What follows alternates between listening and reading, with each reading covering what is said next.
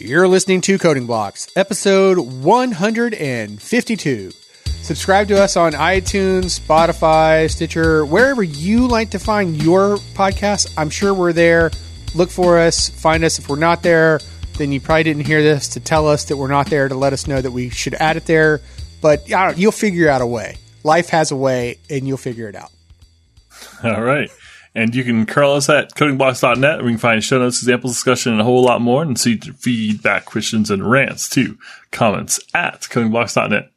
Yep, you can follow us on Twitter at codingblocks or head to www.codingblocks.net and find all the social links there at the top of the page. With that, I'm Alan Underwood. I'm Joe Zack. And I'm Michael Outlaw. Now, does it have to be curl or could I use wget? Like what does it have? Maybe Definitely uh, not what what- wget. What's the PowerShell one? I forget. Like invoke Oh, uh, web. HTTP invoke web request. Why do Yeah. they do that? yeah, that, that's your fault. You switch to command.exe and then you run curl.exe. That's what you do. They have Docker images for all that. This episode is sponsored by Datadog, the monitoring and security platform for end-to-end visibility into your applications. And DataStax, the open multi-cloud stack for modern data apps built on open source Apache Cassandra. And Linode, simplify your infrastructure and cut your cloud bills in half with Linode's Linux virtual machines. All right. Hey, and today we are looking at why Python is so popular because uh, it's interesting to me. And everybody, it's interesting to everybody. That's what you hear, right? On with the show.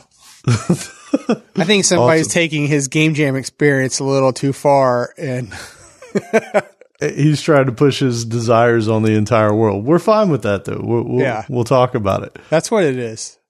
So, uh, you know, as we like to do, uh, we have a little bit of podcast news here, and we usually like talk about the reviews for a second or two, but we have none today. So, so, but but there is one thing that did happen because we laughed about it, and I think you made fun of our review page last time and said, you know, hey, there might be a link, maybe that works. That does not sound I- like something I would say, sir. Right, uh, right. Uh, maybe it wasn't. Maybe I dreamed it up. But I did actually go modify that page and update it with Audible and iTunes. So it has been Two links. Yes, there are two links now that that apparently work. so that, that's good news. Uh, And so- then- Well, Go ahead. uh, I was just going to say um, it was regarding reviews. So are you going to change the subject or are you staying there? well, I was just No, going no, to say we- if there's like no no no reviews is good reviews. Like I was trying to think like, do you guys remember that uh the GNUs? No Oh, good news is good GNUs. yeah. You don't remember that, Joe? Okay, No. no. okay. I don't even Okay. remember what show that was from. I don't either. So you had something you were going to say about these reviews here, there, Joe? Uh, so kinda. Um, so we didn't get any reviews, but there have been. Let's see here. How many? Six hundred and seventy-eight ratings over uh for the game jam. So six hundred seventy-eight uh, votes have been cast, uh, and the results uh have been uh chosen. So we have a winner. So uh, I was just going to take a minute to tell you a little bit about the overall winners. We got the top five here.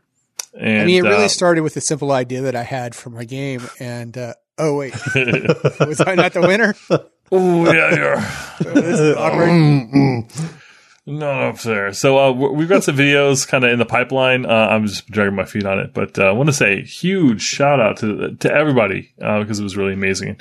And so we'll, we'll be we'll be looking at uh, more of these more closer uh, over on YouTube. But uh, just will say huge shout out to uh, we'll we'll- we'll do top three in each category just to to get through it. But uh, overall, heartbreak which is uh, great and punny. Uh, Dead Broke was number two for overall, and this level is broken. Number three, all fantastic, and it, it pains me so much to not keep going because there's so much, so much good in every category. Uh, the most fun we had Dead Broke, uh, Scaling Perpetua, and Attack on Aldaria. And um, I swear we need to do like a spoiler cast where we just talk about every one of these games because it pains me so much to not tell you the things I liked about them all. Um, I actually did go in and play several of them. I, they, I, they were there were some really good ones. So It's it's taking literally everything I have to not like jump in and start talking about these games. Uh, Well, I mean- creativity. uh, Yeah, Hey. that I, I'm the same boat with you, uh, Joe. But we already talked. We already had like the, um, I know. you know, the the, the post games. That's why I'm like trying to not talk about it all over again. But I I want to. Yeah, so then that's the reason why we're going into. So uh, YouTube or Twitch, we'll be talking about it for a while still. Uh, Heartbreak, no thing is broken. And do not pre-order games. ah. Oh, very great. And uh, hey, you've heard of this one before. Heartbreak again uh, for Quirk. No thing is broken again, and this level is broken uh, for the, the Quirk. So yeah, a lot, lot of overlaps there because they're, I mean, they're just amazing. So yeah, go check it out. It's all free. You can go play on the website right now. We'll have a link in the show notes. Very cool. Ow. And as we'd mentioned previously, so, uh, you know, we had decided to do a bunch of ergonomic keyboard reviews. So just a heads up, you can go to our YouTubes at youtube.com slash coding blocks and we have the Kinesis Advantage 2 review up. The Zergotech Freedom review is up. Both of those are live. And the one that I'm working on right now, and you'll probably hear at some point during this episode, is the Moonlander. That is the next one up, and it's a little bit loud. So that Yes. one will probably be coming out here in the next couple weeks. So, uh, you know, if you're not subscribed to the channel, definitely go check that out and, uh, and sign up over there. If it's too loud, you're too old. Dude, this, this thing, It's this awesome, thing's right? like little jackhammers. I picked the correct keys, is what you're trying to tell me.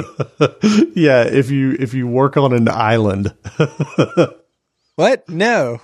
yeah, You just type in like a rhythm, and then you can like just make your own song up as you go, right? I think that's how it works.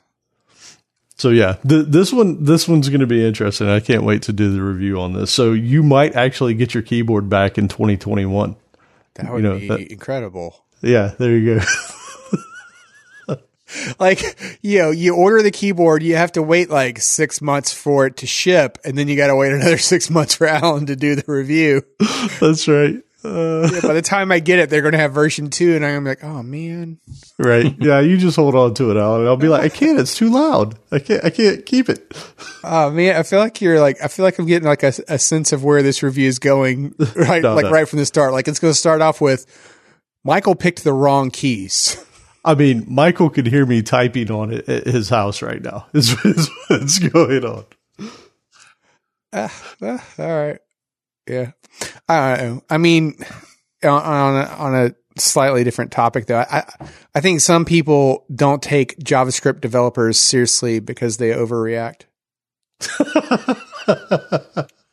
Terrible. Love it. Uh, that was, that was from, uh, Gail hit me up on, uh, um, Slack with that one from a, a, a tweet that he saw. It Well was- done. Awesome. Yeah. had, well to, had to sneak that one in. Oh, all right. Well, I, I guess so. On, on with the show. That's that's awesome. Um, what? Why? Why are we doing this? Uh, pip install show. There we go. are, are we just uh, sharing opinions here, or what, like what are we trying to do? What's our goal here? Yeah, I guess. Uh, so you you had the topic here, Joe. So what like was how you put the onus on us. Oh, right? Right. you Yeah. have this So, idea, so and then you're like, "Yeah, so what are we doing, guys?" right. oh, that right. question was to me. I was just reading the show notes, y'all. I don't know, know what's coming up. I didn't do any of this. Hey, so so tell me though, like, um, you were like, hey, what? We need to do an episode on Looks why like Python. Set up any HomeKit accessories. You can devices. Freaking kid, God, Siri. Like, really? How how is she so bad? Remember when I said awesome. that "Do Not Disturb" wasn't the same thing as muting the volume? I'm gonna have to turn her off. Like, I'm gonna have to turn her off. That's ridiculous. Um, but but Joe, so I guess my question is like you you were talking about why Python, like why everybody should do it. So what what made you what made you want to do this? Yeah, so it boils down to three questions. So when I when I first started trying to to learn Python because I had some professional goals that involved Python, my first question was, why does anyone like this? but then as I got to know a little better, I was like, wait, why do I like this?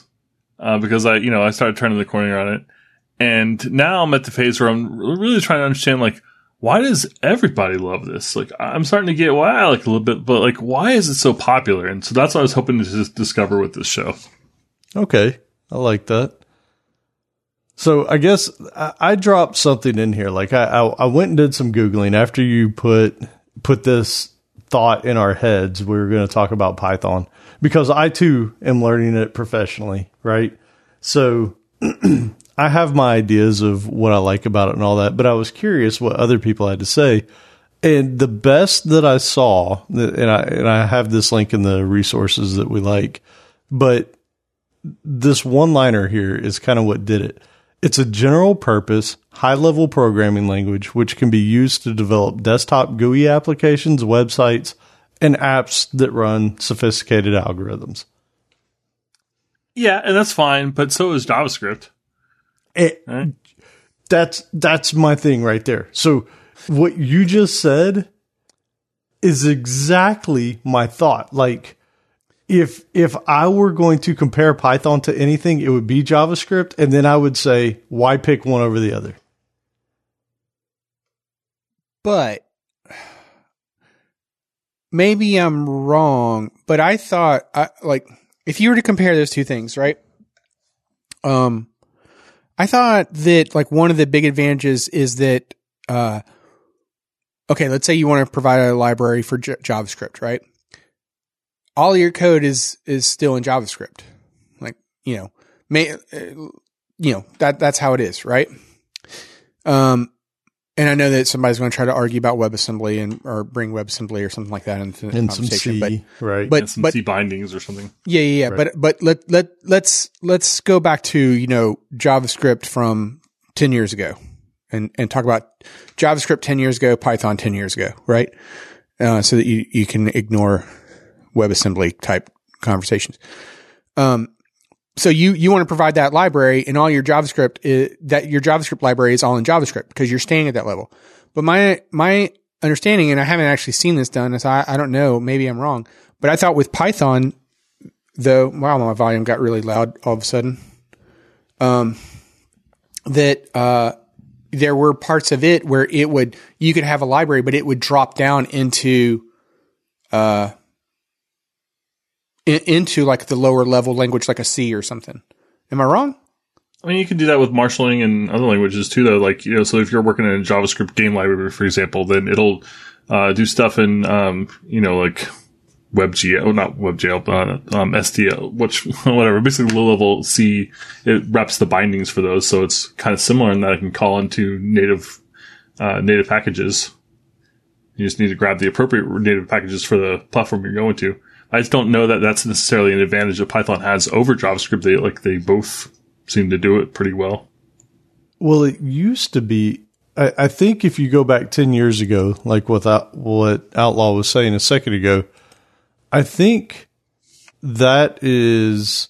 It used to be true, but like now with um with Node.js and all that, like I've definitely seen C libraries that Node can interact with, and it's probably because the Node engine is written in C and all that kind of stuff. So, so I don't know if it's necessarily a uh, just unique to Python anymore. Maybe it used to be because I think I also saw that Python could also wrap Java assemblies and that kind of stuff too. Like th- there's all kinds of th- like what is it? Jython, it, it, I think is one of like there's all mean- kinds of different ways to do this kind of stuff, but.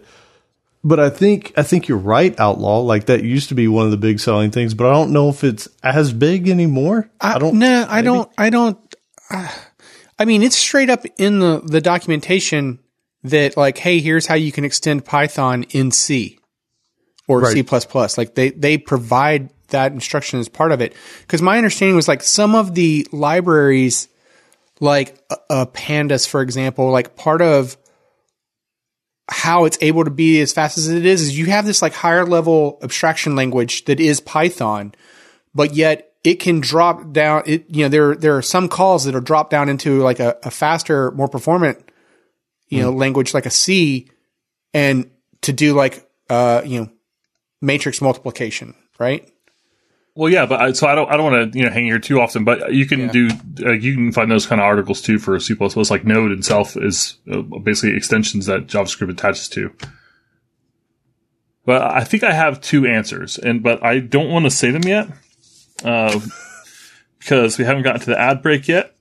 Uh, so no, I'm just kidding. That's not the reason. but I, I think I'm still kind of discovering or tr- still trying to figure that out. And so I'll tell you my two answers. I've got it written down here as to what I think the difference is between Python and JavaScript.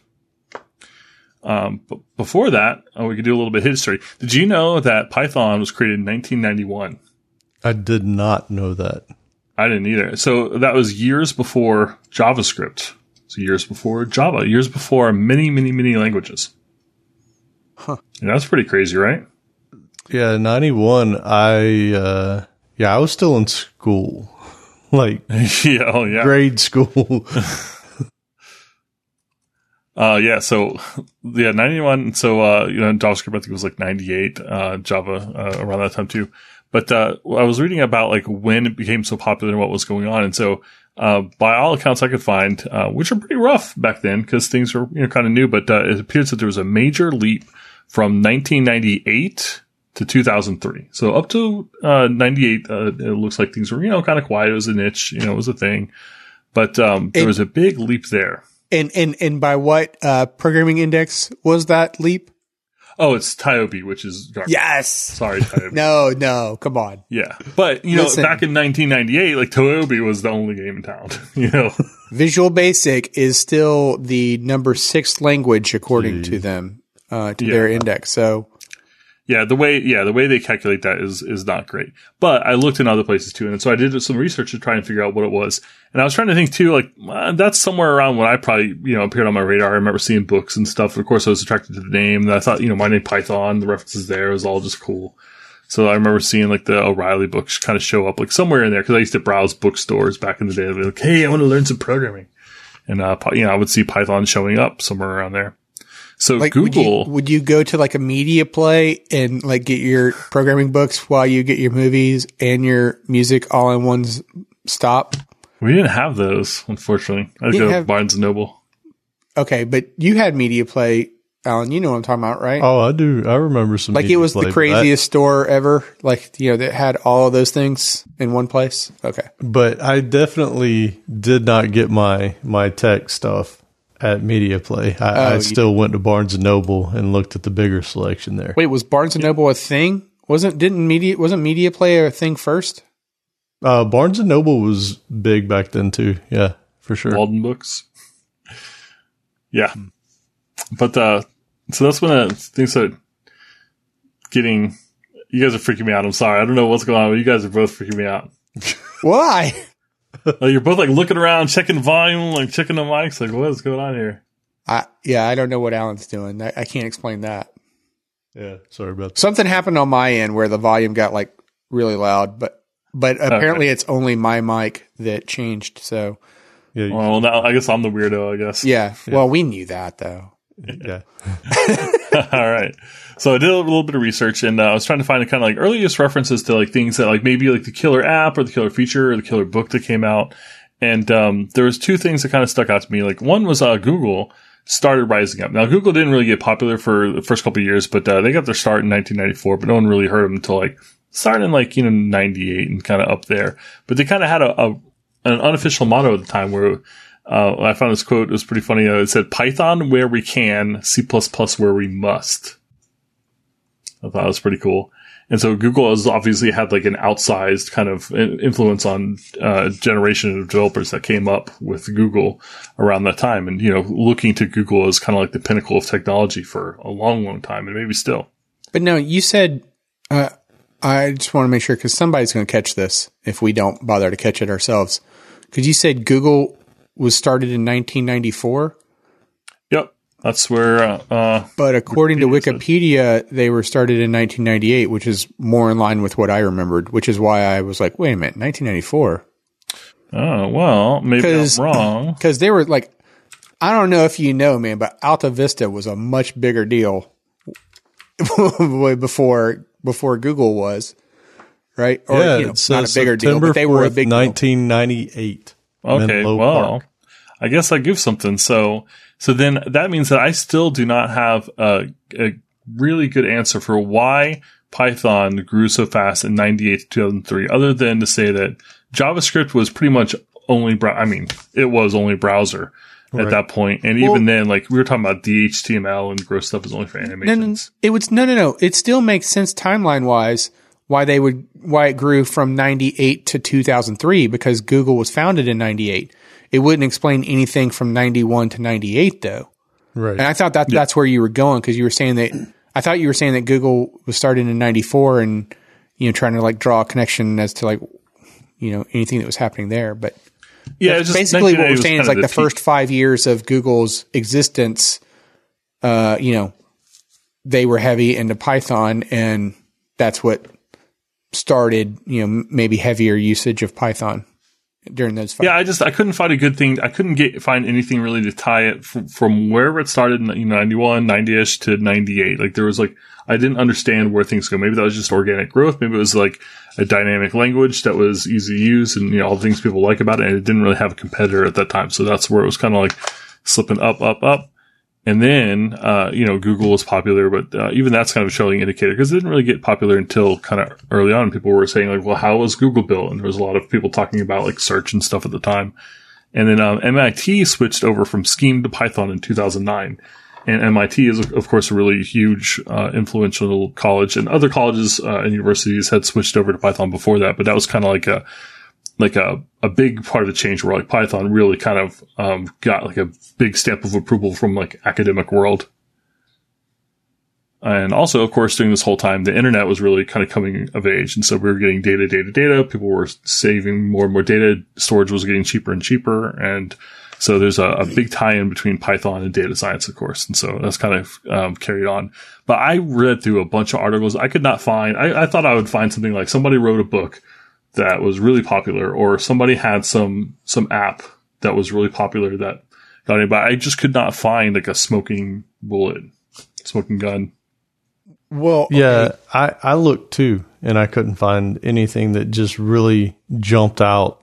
Like, why not Perl Why not, you know, wh- why did this become more popular than Ruby over time? Right? Like, like what what is it that this thing had? And I could not find anything that seemed to be like this is what this is what it was right here. Right? Like it just. I, I don't know. It just seems like it had a huge community, is really what it boiled down to. Yeah, that's one of my two things that I wrote down that like were really what sold Python is like one, it just had a really great community very early on of people that were really dedicated, really smart, really passionate, and just pumped out really great libraries and content around Python. Okay, wait a minute. Uh, co- t- a couple things here. One is, uh, so you said that like because of MIT and other schools, basically like academia giving it, um, you know, the stamp of approval back in like 2009, you know, and you, and you referred to that as the time that like the internet was coming of age. Oh no, I meant Like, like, that's- 98 was the internet coming of age. Oh, okay. Cause I was like, wait, pets.com was in the 90s, dude. I don't know if you heard, like they had like a little cute sock puppet and everything. Like that was way before 2009. Okay. That Oh, makes sorry. more yeah, sense. No, I meant like 98 is like back when, you know, people were still AOL, people were just getting off AOL, in fact, and like the internet was really becoming a, a huge force. And then 2007 is like the first iPhone, right? So like that was like a huge other generational leap. But the, so th- I still kind of think of it as like 2007 as being like the birth of the modern web, like where you know, interactivity and the way people, people use the web has Web changed a lot. 2.0. Yeah. Um, yeah. So I guess my, my other thing though is, and again, like I, I never, I never like searched for it or everything. Like just like from what I had, you know, in conversations with others, uh, and I just kind of like took it for granted and maybe I shouldn't have. But, uh, you know, at least in like recent years, in like the last, let's say five to 10 years, uh, you know, my understanding was that it, that the popularity was because of all the machine learning algorithms the machine learning algorithms were because of the ability to like drop to to create those libraries in C. So you didn't have to if you wanted to expand it, like you know, there was like a, a tried and true way, like, hey, here's how you could do it and provide it real easy and it would work. And that was what I just kind of like took took those comments at face value. But I like I said, I I had I could be totally wrong and never bothered to like actually see like if there was any truth to that. But it just kind of made sense to me. Yeah, and I can I know like Lua used to be popular with game engines because it interoped with C so well and, and other native technologies. So uh, I'm not totally sold on that just because you know I've, I've seen that in other languages and like heck why not why not C you know uh, if that's the case or C sharp or or Java or Ruby. Well, I, I okay because we're always trying to build like a the. Okay, think about it this way: we we we created these computers. We're gonna have like a very fast like walk through time here. We created com- the the computers, and at first it was like you know switches, like binary switches, right? And, and then you know, as part of that, it was like, oh, hey, you know what? We could write these co- this code in like an assembly language and and do things. And then it was like, oh, hey, we could add another higher level of abstraction on top of that, which would be uh, very portable, and that's C, right? And you can just like you know write your code everywhere, and, and it's a higher level. It it's more portable than the assembly code that was that we were programming in. So we're always like building a newer level of abstraction on top of the other thing that to like make some concepts easier right? And so Python is like a lot of language, like a JavaScript, for example, like it's a higher level abstraction. There are things in there that you don't even think about, right? Like you don't you don't question the memory or memory management or anything like those kind of things are done for you, right? In modern day languages, right? Yeah. So that's why that's why you would not use a C or a C plus plus. Oh like, yeah, instead yeah. No, of I agree with that. But I'm saying like other like Ruby has C bindings, JavaScript has C bindings. Like that, I don't think there's anything limiting any other language from doing what what Python's done with those native libraries. I don't think there's anything. I don't think that's like a killer feature of Python. It's great that it has it. Maybe it, you know. Well, I don't, I wasn't trying to say like it was the killer feature, but like you know things just start to build on top of itself, right? Because because I guess if you think about like you made the point about academia getting getting hooked onto it, and so then it's like oh well if I want to like extend anything for you know this cool machine learning thing, like I don't know, I, I'm just speculating. I don't have like I mean, following that thread though, I wouldn't be surprised. Now that now that you mentioned the MIT and other academia jumping on that bandwagon, I would not be surprised if that's why it became such a leading thing for machine learning, right? Because there's a lot of there's a lot of study that happens with mathematics and all that kind of stuff with coding languages, right? In schools and academia specifically. So that makes a lot of sense. If they jumped on that bandwagon, they started building the libraries to do the math that needed to happen for the machine learning and all that, that would make sense why it grew.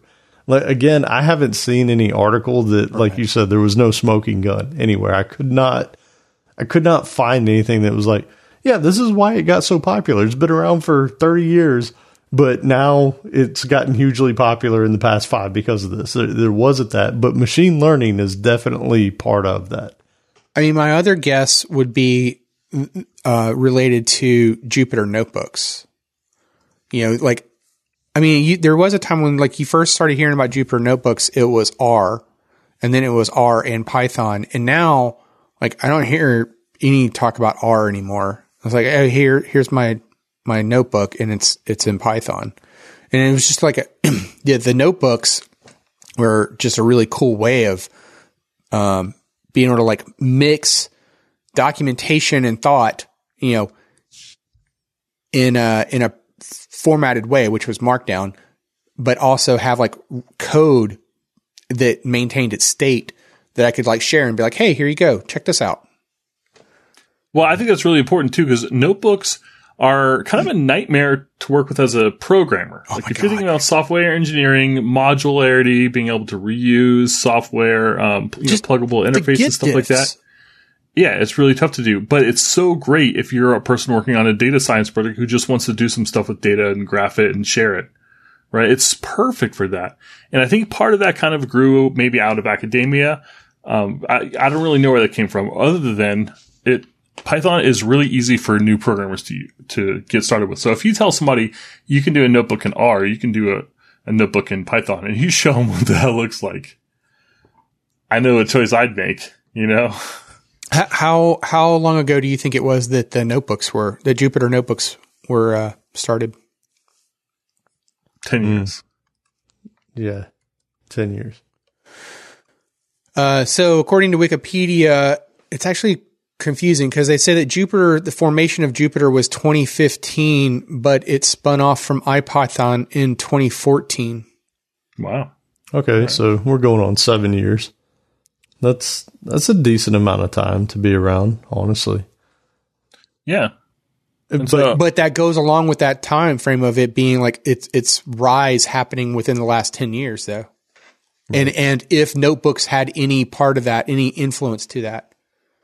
And it seems like a really great fit for academia where I've got some data. I want to show you how I worked through to get to some sort of result. And I want to be able to have my stuff fact checked by anyone else who can take a look at the code, run parts, introspect, make changes, you know, peer review, whatever. It seems like perfect for that. I don't know if that's what it was designed for initially, but it, it just seems to fit in really well. And it kind of fits in with the greater narrative that we're kind of seeing where like MIT finally said, okay, look, this is the one we're going with. And then all of a sudden it's the data science king. right, And there was maybe there was no king of data science before that. You know, there was no like one true platform, and so maybe that flipped the switch, or maybe you know maybe Mike MIT picked it because it was obviously heading in that direction. I don't know which came first. You know what though? What you said is actually what I would second. Is I think the reason why people will get into it is because it is easy. Yeah, It- It's it's not hard to read. There's it- it's funny. So Sean Martz had actually told me, "Hey, dude, you need to you need to try out Python." And it, it's just like with anything else, right? Unless I've got something that I actually have to do in it, it's hard for me to just jump into something because I don't like coming up with fake projects to work on. I can't stand that. And then when I did jump into it, it I actually told him that it reminded me of JavaScript without all the braces. Right? Like it's it's spacing instead of curly braces. It's spacing instead of all the brackets and stuff everywhere. And it it just it, reminds me of JavaScript. Yeah, and uh, I think that's a really great point that hit on there. So I went and googled about reading about the MIT switch and what people had to say at the time.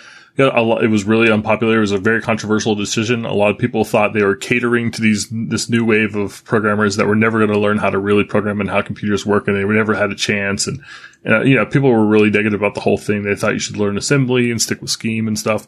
Uh, but I didn't see anyone talking about data science. No one said, "Oh yeah, they're picking." It was always because they thought MIT was pandering to this kind of new generation of kids that just wanted to get stuff done and use libraries to make the code rather than, uh, you know, building this stuff from a true architectural computer science background. But how am I going to be a script kiddie if I got to like write it all myself? Yeah, That's I right. need to I need to stitch funny to together other libraries. Uh, yeah, and, and you can see like um, that was a lot of the conversation in the comments that I had like Hacker News. Uh, you know, back in 2009, a lot of people were saying like kids these days they just want to stitch together libraries. They're not true programmers, and of course there was a lot of people pushing back on that. And you know, um, obviously that uh, the people who are using libraries are doing a lot of really great things, and so you don't find many people making that argument anymore. I do have one uh one like maybe asterisk to make to that previous comment that I made about the Jupyter thing though, because like uh I didn't take into consideration IPython, which is what originally started the whole notebook thing. When do you think IPython started? Well, you said it split off of it in 2014, so I'm going to go was- 2011. Okay. Wasn't it split off or yeah, what did I how, how did I say that? You said they forked uh, or the, it, it split from IPython. spun off some- from IPython. spun off. Oh, okay. Okay. Uh, yeah, 2011. We'll go there. 2011. Well, you are so close. It was uh, 2001. That's Oh. the one. Wow. Yeah, Space Odyssey. Been a minute. Yeah. Oh, that's crazy. Well, uh, so one thing uh, that I saw people talking about uh, in those articles, and I still hear people saying now, is that it's easy, uh, easy-ish for non-programmers. So I listen to a couple um, data science uh, type podcasts, whatever, just for exposure. Like, a, um, uh, and that's something that they talk about all the time. They they do not consider themselves programmers. Oh, but they do a little bit of Python for data sanitization and making their graphs. And that's how they think about it. They don't care about inheritance or classes I, or any I, of that stuff. I've been to machine learning talks where, like, the, uh, I remember one in particular, uh, down at Georgia Tech, the guy who was giving the presentation, I forget where he he worked. He his job had something to do with astronomy. I don't remember what who he worked for, and he didn't consider himself a software developer or a programmer, but yet he had he had written a some code that it would look at all of the, the these various pictures that they were getting from the the telescopes. And using mach- uh, some machine learning libraries he would classify what type of um, uh, galaxy that that it was in the picture. And i'm like but you're not a Pretty programmer. awesome. Yeah. but what but you're not but you're not a programmer but yet you wrote this machine learning code that like is automatically class okay fine you're not a programmer i don't care what you call yourself but i think maybe you wrote some code maybe you could call yourself whatever Well, yeah, we talked about this. We talked about the state of Octoverse. Uh, they said there was a growing number of people using GitHub that didn't consider themselves programmers, which sounded absurd at the time. But when you start talking about this, like maybe it's not so crazy. Yeah, I, I think I think maybe it's just like where we have gotten to as well with just the maturity of the tools and the languages and frameworks and libraries and whatnot to where, you know, you you, you can have like your primary job, whatever it might be, uh, you know, like medical, like, you know, you could be a doctor or something like, and yet, you know, you could stitch together some code to help you do your job, right? And and in fact, like I think I there was like a talk that um, another machine learning talk that I can't remember it now though, but I mean the same way like I'm not a carpenter by trade, right? But the tools and the availability to get the things that I need to go build a project at home, I can easily go do. And I can, you know, maybe, maybe a car, you know, a tradesman might look at whatever my project is and think like, oh, that's crap. But, you know, all my friends and family might look at it and it's like, it's, it's 90% gets the job done, whatever, you know, and that's, and that's good enough. Right. Yeah. Yep. And I think that's a really good point too. And and kind of, I think part of that is that Python's very much like batteries included uh, type of framework, where uh, JavaScript has its roots in the web, and part of the requirements for JavaScript was that it had to be really lightweight and small. So if you look at the, the JavaScript library, you know what's available to you, just vanilla JS in a web browser, it's like 150 functions. You know, it's very small. It didn't have support for real classes, you know, and uh, half of those functions stink and nobody uses them, right? they're terrible. DOM manipulation, all sorts of stuff. I mean, that's tiny. And you think about how many functions that uh, Python has built in. Have um, like namespace after namespace after namespace of stuff built in. I was looking at a Python file the other day that had probably a, dozen imports, and I was trying to figure out if any of them were third party, and none of them were. They were all just various pieces, you know, OS, math, whatever. Uh, and that's really powerful for someone who could just Google, like say, if you're a, hobbyist, you want to do some home automation, right? You can go and look at, uh, you can do C sharp on a controller and, okay, this is what a namespace is. Okay, now this is what a class is. Now you need to have a main method. Let's tell you about that. Or you can do Python. It's like one plus one is valid code. Right. One line. That's it. Like one is much more approachable and I can Google it and I don't have to mess with, you know, NuGet or packages or uh, restoring, you know, none of that stuff. I can just kind of set my own import. And once I import it on my computer once, it's just available from there on after. So I've got an environment that's just ready for me to work in. There's some downsides to that too, sure, but it's very beginner friendly. You know what I like about it in that regard? Just what you said.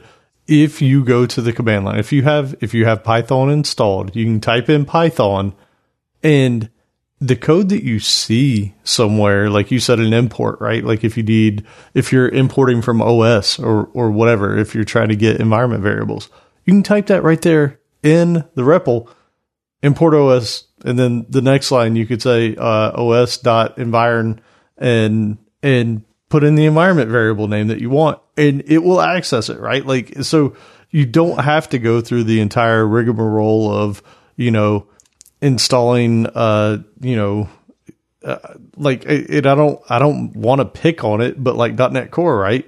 You don't have to install .NET Core and then compile a bunch of stuff and all that, right? Like you could just start actually writing some code So and like- getting results out immediately. You like the fact that it has a, a REPL, which Uh, yeah, we, we we've defined before in the past, but it's been a while. So a read eval print loop, right? But there, so then you love Perl. Uh, Nobody loves Perl. Wait, nobody what? loves Perl. what?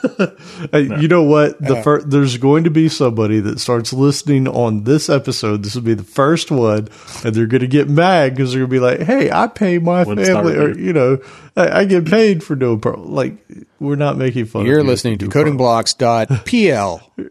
Right? Yeah. I but I am not a Perl fan, so You can do great stuff with it, but uh, yeah, I mean, you'll have uh, a lot more opportunities in, in your future if you switch over to Python now. And I don't think there's anything you can do in Perl that you can't do in Python. So sorry for making you give us a one star review. right. Well, I mean, And- you know, you, you talk about like from the start though, like why Python, right? Like why did it become so popular? And, and, you know, back in those early timeframes where Python was becoming a thing though, Perl was pretty popular yeah. During the, popular. during those times. And I kind of, I kind of feel like Perl shot itself in the foot with Perl 6 or the soon to come out Perl 6 where we go to object oriented. Oh, wait, no, no, no. It's going to be delayed, but it's coming out. Don't worry. It's coming out. It'll eventually come out. I realize it's still not out yet, but keep using Perl 5. Perl 6 is coming. Wait for it. It's going to be amazing. Hold on. I know I haven't released it yet, but it's coming. Right. Just wait. like I, I, it, do you remember like waiting like that forever? Like it seemed like it was like, did it ever get released? Is this like, uh, They changed the name or Doom something. They're Eternal? like, hey, we're just we're just going to change the name to something else so we can just release this thing and move on with our lives. Raku is the new name. R A K U. oh, right. Okay. Yep. Well, the Formerly next known. the next bullet that you have here that it goes in line with what you said already is the depth is there when you want it, right? Like if there's a function you need in Python, it probably exists. Like and it's probably part of the core stuff that you already have installed, which is really impressive. Like I as somebody that's sort of new to it now, like the string functions that are available for it are just amazing. Yeah. Like like everything. As a matter of fact, my tip of the week is is just a regular string thing in Python that blew my mind of how easy it was to do. So yeah, it, it's just there's so much already baked into it. That's actually my number two reason, by the way. So remember, I said there's two reasons that I think uh, Python is winning uh, compared to other languages, and one is community. And the community, I think, is why ultimately this is my theory. You know, so don't uh, don't hate everybody else. Uh, my theory is that Python beat out similar languages like Ruby, Lua, Perl that were out at the time because they had a strong community and because it was just good enough. I think any of those languages potentially could have won this war, and we'd be talking about them today. I think, I think absolutely it would have been Perl if not for Perl 6. Yeah, Like, I mean, CPAN yeah, was a big deal at the time, man. Do you Yeah. like it was so easy to just go and find like other other libraries that were available and just browse for them. Like you could like Yeah. literally go browse the CPAN website to see like what else is out there. Yeah, that was a killer feature that could have killed Python potentially, right? That could have been enough reason there. I mean, CPAN was way ahead of like a NPM or uh, like, oh god, I mean, I'm trying like a NuGet or you know any other kind of package management system. It was it was way ahead of its time, and you could just go browse it and see what was there. Python would have definitely won out. I think, or not Python. Uh, I meant Perl. I think would have been a much bigger deal, but I think Perl six killed it inadvertently. Yeah, I believe it. So I, I feel like that's what kind of got it halfway there. And the other half is the standard library. So, and with me asking why Python, I think for me, there's always been a subtext there that says, why not just use JavaScript? Like they're so similar. They feel similar. They're both easy to use. Like all the good things that you say about Python, you can say about JavaScript. Ooh, except that standard library. Right. It's just not there. And I think that ties back to JavaScript's, uh, you know, things on the root. And I think Its that roots. JavaScript maybe would have been a different story if it had started out on a server or started out on a computer. Well, let, let's not pretend like JavaScript's not a big deal, though, right? Oh yeah, it's huge. It's right. huge. Yeah, but it is surprising that Python is just sort of, I don't know, it feels like it, it's sort of taken a big jump here in the past couple of years, which is surprising because JavaScript has grown hugely, right? Like I'd say, Yeah. I'd say these are probably the two languages that most people will gravitate towards if they're it, it, it's it, i think you said script kiddie earlier right outlaw it, my guess is people that aren't um, classically trained in computer science is probably one of these two languages is where they're going. Right? They're either doing JavaScript or they're doing Python. Even if you are classically trained in computer science, I think that these days you're being taught a lot of Python. Totally, totally. And and there's nothing wrong with it. Like it's it's actually really good in in terms of at least my experience with it. I'm sure Joe, uh, what's your take on it? There it is. So- it's the seal of approval. Those are the words of the show from Alan Underwood. right. Python. It's actually pretty good. yeah, Yeah, right. Yeah. Yeah, it's just it, it's always been bewildering to me. It's like these languages, JavaScript and Python, they look this, sit very similar. They behave very similar. They both have kind of things you can do uh, on the server, and like you know, Uh, there's nothing mathematical that I'm aware of in Python that's any different. But JavaScript can run in the browser. So in my mind, I'm like, okay, one's got a clear advantage over the other. JavaScript's going to eat Python. Python's going to be dead. So like a couple years ago, I think I said like, look, my bet's on JavaScript for the future. Nothing's going to touch it somehow freaking Python touched it. And I've been trying to understand ever since, like, why the heck Python caught up to JavaScript. Right. But I think it's really those two things. I think the standard library is huge, and I think the community behind it is huge and has been huge for a long time. I, I definitely come at it from my own bias, bias that, or in my own bias, uh, but my own bias, which is, you know, like, uh, I think that it was just the machine learning is like a big, big, huge it, it, reason why Python grew in popularity because there's so many resources out there that if, you know, if you're doing anything machine learning, that Python is what you're going to use for it. And you know, it's such a big deal now. I mean, like, look at all the efforts in recent years into like self-driving cars, for example. I mean, so I guess, yeah, I guess what I'm saying is, you know, your, your Tesla is running Python. Probably is. you know, Pip install another thing- autopilot. Another thing that's big about it, like, and we've talked about this with .NET as as people that love some C sharp. Like we all got excited excited when .NET Core became a thing, right? Because it was cross platform. It ran on Linux, it ran on Windows, it ran on Mac, it ran everywhere. Python's been doing that for a while, right? So that that cross platform thing is huge. You write it, it's it's it's it goes back to that abstraction that the outlaw you mentioned a little while ago is do you write a shell script and put it on Linux and and roll with that knowing that it's only going to work on Linux it's not going to work on your Windows box it's, it's not going to work on your Mac as well either? Or do you just write a Python script that has that big standard library so you can do JSON manipulation if you want. You can do all kinds of things. It's got XML libraries. You can do all that. Try and write some XML garbage in in uh in shell, right? Oh, no. Like people start telling you, "Oh, well there's this sed command Yeah. that looks that looks like it was written on some sort of foreign planet."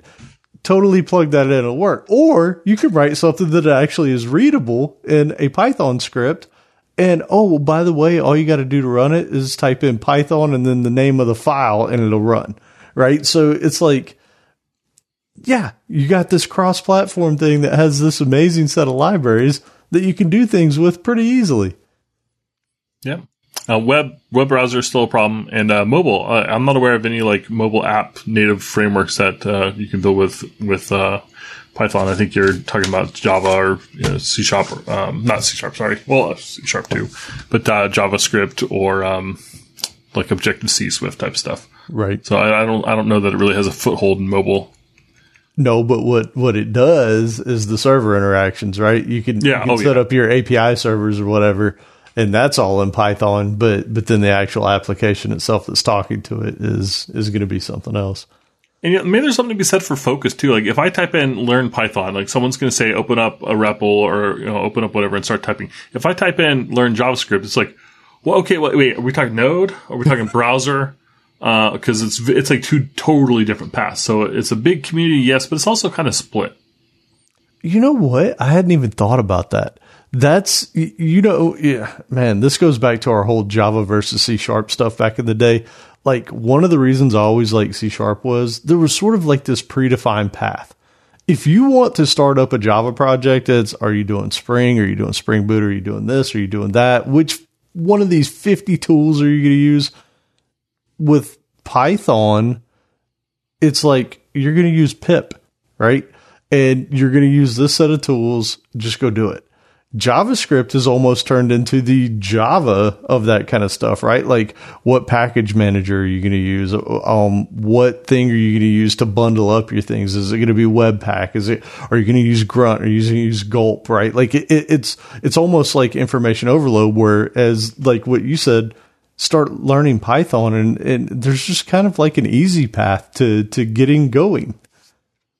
Yeah, you choose JavaScript. Okay, let's go web. Okay, fine. Uh, Angular, uh, React, or you know what, whatever else. It's like Vue. Okay, fine. we do an Really? npm. Nobody use npm. Use npx. No, wait, Sorry, uh, npm fixer stuff. Now you can use npm again. It's yeah, it's crazy. it's crazy. Yeah, man. Today's episode of Coding Blocks is sponsored by Datadog, the monitoring and security platform for end-to-end visibility into your Java applications. Datadog provides out of the box customizable dashboards, actionable alerts, distributed tracing, and an always on low overhead Java code profiler for your production environment all in one place. Ha, I set you guys up. Okay. So while it's totally true that you can use Datadog to monitor your Java applications, because of course, why wouldn't you? Literally Datadog's everywhere. There's not a place where they aren't. So, uh, yeah, if, if you want to, uh, expose your JMX metrics, you know, uh, Datadog has has uh, plugins and, and support that you could like add in to uh, you know use them to monitor your applications. But we're talking about Python, guys. Why are you bringing up Java? We're like, what are you doing, man? Listen, pip install Datadog. How easy is that? How awesome is that? Like, it just perfect fits right into this show topic. Pip install Datadog. You can monitor your Python applications using Datadog because of course you can. Name something, name a technology stack where Datadog isn't. And oh, by the way, not only do they have these platforms, of course, they have amazing documentation to go with it, uh, with these APIs. But like, you know, we, we've had, we, we've been, had Datadog as a sponsor for years. And the more and more we dig in and learn and everything about what they have, I mean, it just, it never fails to amaze me what a thought leader they are in this space and how they have articles for everything. So I was curious about Python because, you know, that's what we're talking about. Of course, they have articles available on tracing and monitoring your Python applications using Datadog and like how you could collect and customize and centralize those logs and tracing asynchronous code through Datadog. Of course they do. Of course they do. Yeah, and uh, so that's the reasons why, as a developer, I love Datadog. But also, it's uh, kind of an easy sell to your boss because what I, what I like from from a business perspective is I know if my app is up and running, and I don't just mean up or down. I mean, are the individual pieces working? Or is there anything that's on the verge of falling over? I can go and look and create my own dashboards and set the stuff up so I know how things are doing. So if someone asks me, how are things going? I can give a great answer. And if something looks bad, I can get to what that problem is really fast. And I I just think that's really powerful. That's excellent. Hey, and Datadog has support for over 400 technologies and automatic instrumentation for popular frameworks. You can start monitoring your Java applications, and Python, alongside the rest of your stack in minutes. That's right. Start your free Datadog free trial to start monitoring in real time. Listeners of this podcast will receive a free t-shirt once you install the agent and create one dashboard. That's right. And if you go to datadoghq.com slash coding blocks, you can get started. And that was datadoghq.com slash coding blocks. So you, you know what was interesting is when you brought this topic up, I started going, wait a second, I need to look back at that Stack Overflow survey, right? Where does Python live in terms of pay? And it was kind of right there in the middle of everything. Like it, it was, it was neither the highest paid nor the lowest. I want to say in the U.S. It was right in the middle of the pack, and in the middle of the pack meant it was like one hundred twenty thousand a year. Um, and and when I say in the middle of the pack, like almost everything's falling right there between 130, probably between 110 and 130 is most of them, and it was right there at 120. So it was good. Like Yeah. It's there with C plus plus. I mean, yeah, it's a, it's in great company. Um, it's it's above JavaScript. I think part of that maybe it, my first inclination is like, whoa, it's in the middle, it's not at the top, like ooh. But no, it's really I think part of it's because there's a, probably a lot of beginners in there, and so if you looked at experience levels, that would probably be different. So it's not really a, a great comparison, but it does show you that like, hey, it's hanging in there for sure. Yeah, and this was out of close to eight thousand uh, surveys. So yeah, man, it, it, it pays well. Um, then the next thing, and this is what I thought was way more interesting, is you remember the section of the most loved, dreaded, and and uh, wanted languages. It is the third most loved language. That's nice. That's really good. Yeah. Like and and one thing to keep in mind here is not only is it the third most loved, it's one of the most popular programming languages around. So Yeah. there's a lot of people using it and they still really enjoy it. And that's a big thing. Yeah, well, what about Rust? I mean, nobody uses, but oh, well, there, yeah, nobody uses it, but everybody loves it. Right. There's there's five people that develop with Rust and they love it. Yeah, that, I mean, that was the thing too. Is like you you get paid more to to develop in Ruby, but you don't enjoy it. Like you you do it reluctantly. You're That's not so weird to me. I, I don't get it. Like if you've ever messed with Ruby, I actually really like Ruby. What I did not like with Ruby was the dependency management stuff, which is probably why everybody hates it. Yeah, there's a there's a whole. Uh, I got curious, uh, and over here on the side, I was I was doing some googling of like Ruby versus Python, and there's a a very interesting Reddit post from like why is Python more popular from than Ruby from two years ago, and I included the link uh, over there in the show notes, and, and I'll include it in the in the in the show notes as well in the resources we like section. But you know, there was some like interesting discussion that was happening in there, and one of the one of the people who was like, "Okay, here's here's my experience from, uh, you know, writing in both of them for a living," and you know, his answer was like, it, it kind of reminded me of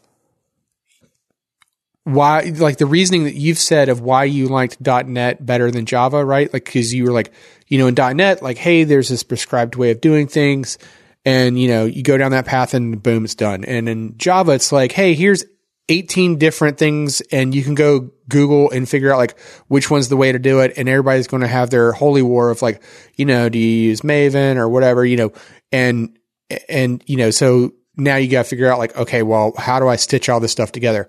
And his answer, like some of his comment, th- this person's comments in here were similar to that, where uh, he, well, I say he, I keep saying he, but it could be a she. I don't know. Uh, the person says that uh, you know you pretty much always know where where the code lives. You, let me read it exactly.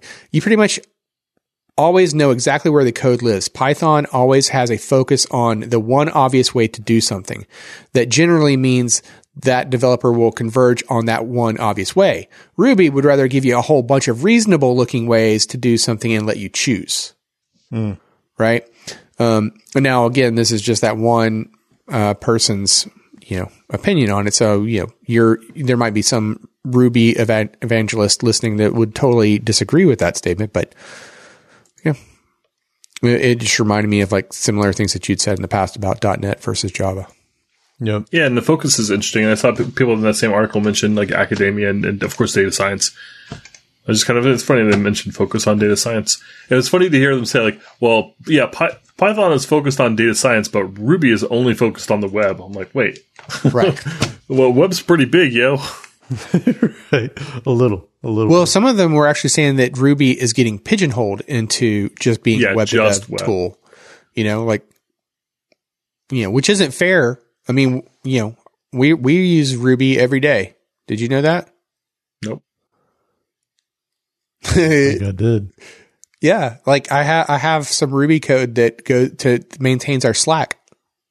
Oh, Oh, nice. nice. Yeah. So I mean, look, I've done some Ruby stuff that was really interesting with uh, uh, one of the popular Kubernetes libraries.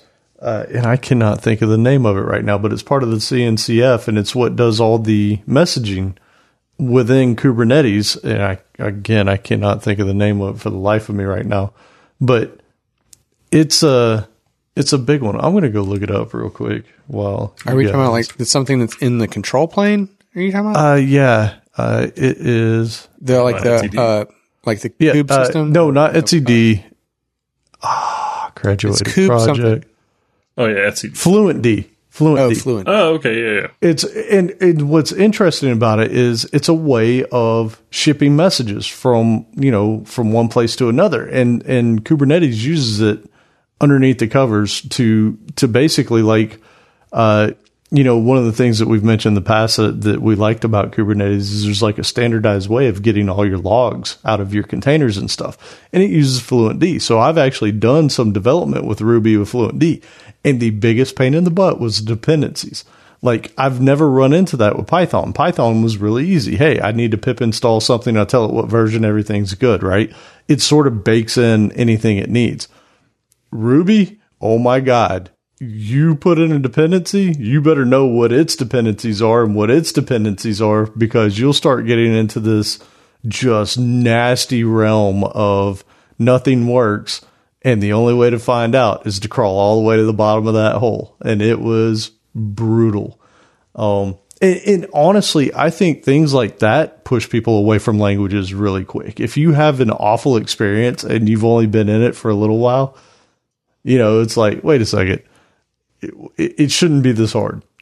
Like Python, you could just import a single constant or variable. You can import a single function. You know, it's it seems like it just uh, you can grab like a little slice and then whatever slice it needs on. You know, it all seems very consistent. I don't know how Ruby works, but uh, I was I definitely did like that about uh, about Python. I think Node kind of picked up a few few tips from there too. You mean doing like a a from OS import? Yes. Yeah. Yep. Yep.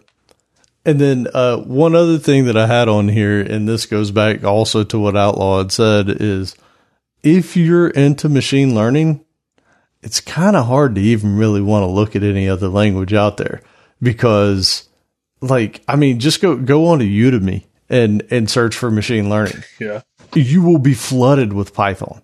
Like, you know, there, yes, there are ML.NET libraries for, for .NET Core eh, or C Sharp or whatever, but, but if you go searching for how to do machine learning, every course that you're going to see on the web is going to be learn ML with Python. You know, it will show you how.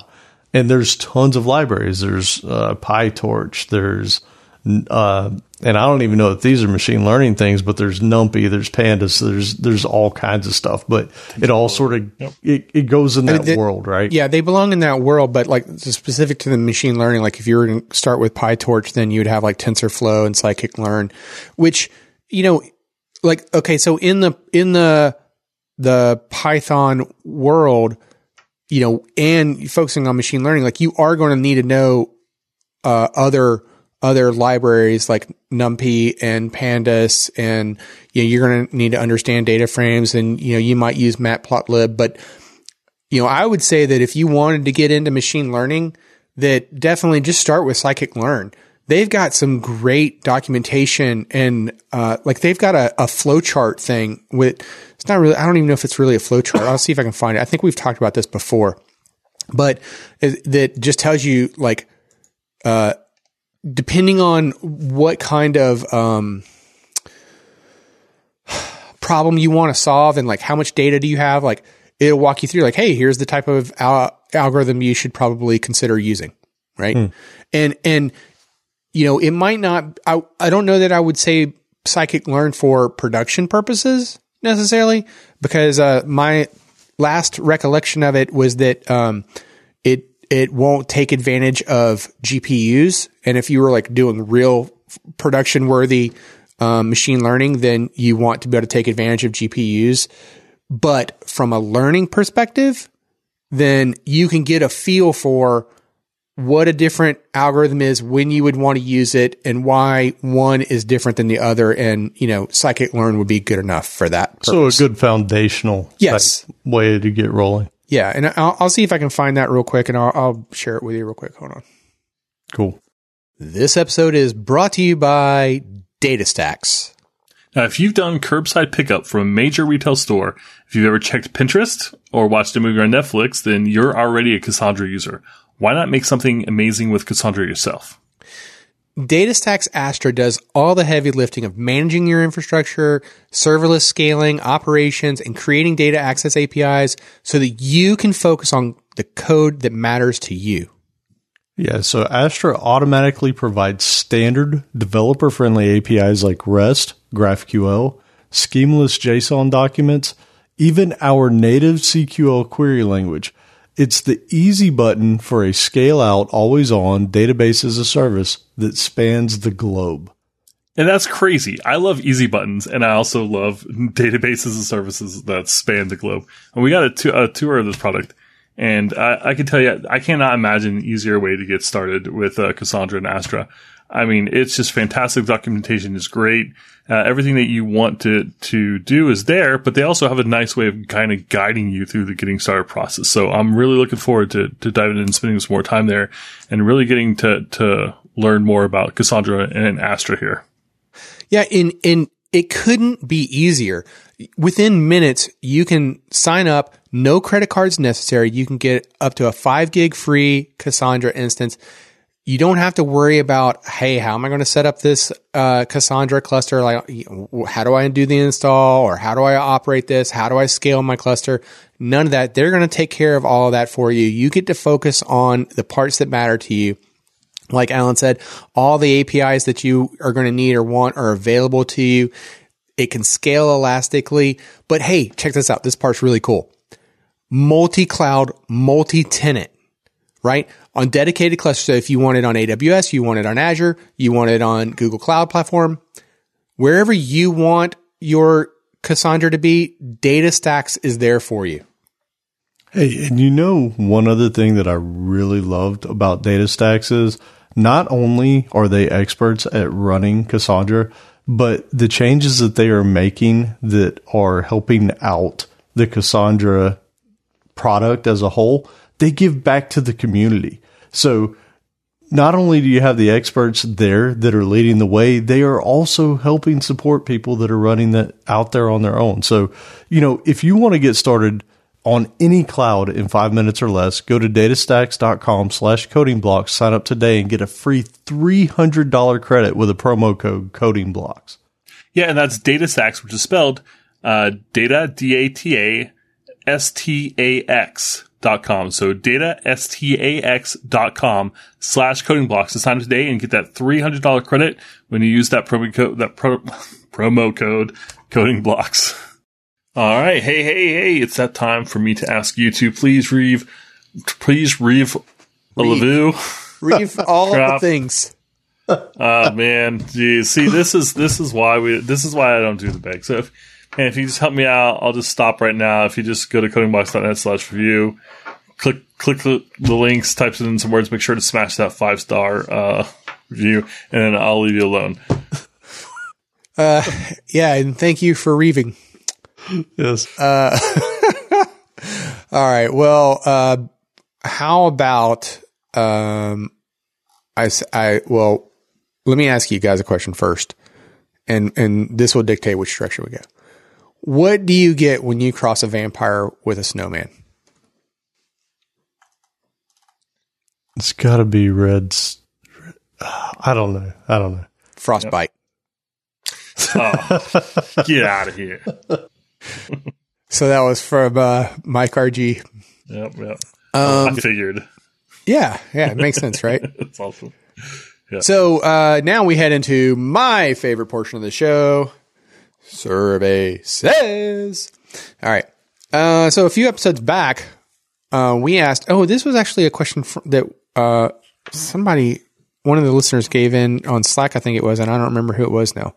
Uh, but uh, the question was, how many bits or data type could your annual salary fit in in whole dollars? And you got to sm- pick the smallest uh, you know, byte size or data type that matches. So your choices were one bit, which is Boolean.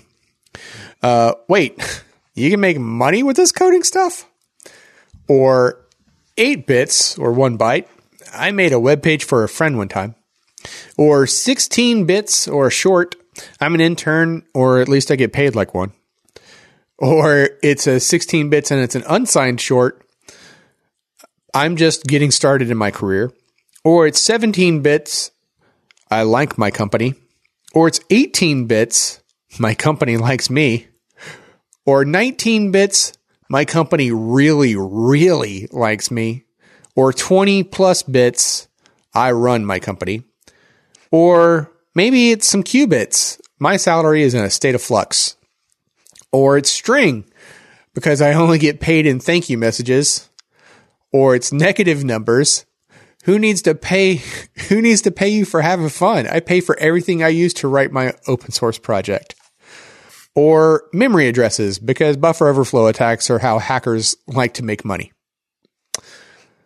All right. So, uh, let's see. This is episode 47. No, this is not episode Oh, 47. you do the. Oh, okay. This is this is episode 152. That survey was from episode 147. Uh, so 152, it would be Joe's turn to go first. All right. Uh, qubits with 25%. Qubits, 25%. Yep. In a state of flux. I like how he didn't even have to think. He was just like, boom, there's my answer with confidence. Qubits, 25%. Alan, Well, yeah, because if I'm wrong, I'm just going to change it. There you go. it makes I'm sense. observe it differently. You know what I'm saying? Yeah. It's in a yeah, state sure. of flux. That's right. Uh, you know what I hate is I have no idea what these numbers amount to because I didn't go look at any of it. Uh, so You don't know I'm gonna 17 bits the maximum number of like, you know, like if I just said, hey, give me like the largest number for an 8 bit, you, you can't admit, like right off the top of your head, tell me what the largest number would be? for eight bit. Isn't Just kidding, man. If you throw it out there, like any of those, any of these, I was giving you a hard time, like 16 bits, yeah, 8 yeah, bits, no, that's what I'm saying. 17, I'm 18, completely 19. failing. Yeah, I'm, co- yeah. I, I don't no expect you to know those max numbers off the top of your head. the Why do you eight think I chose? That's how I know with qubits. All right. Well, I'm going to go with 18 bits because I like the my company likes me. So Okay. we'll go there and and I will say 33%.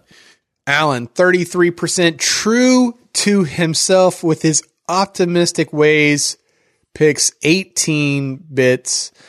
And Joe, ever changing Mathemachicken, goes with some qubits at 25%. Did we Man, want to tell both Alan what his range was first?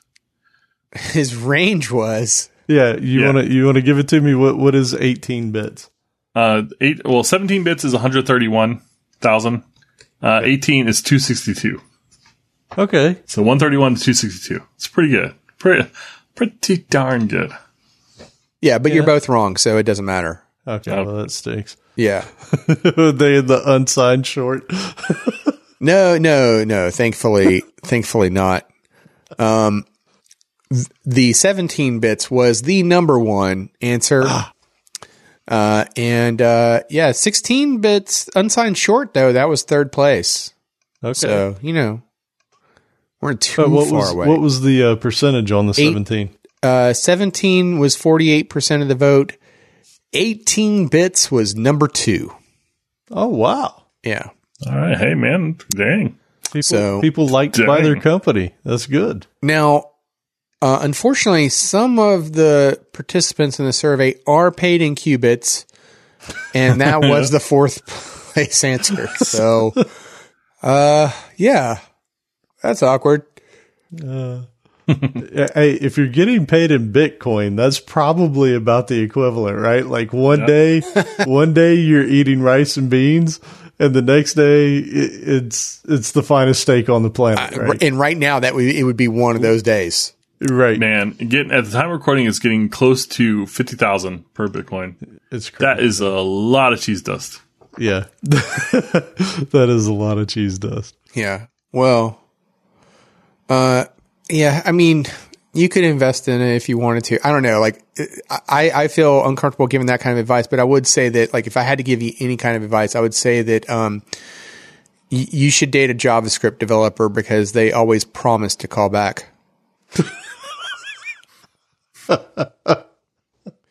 that one is from Super Good Dave. It was actually a, a, a tweet that he shared from our friends at Netlify.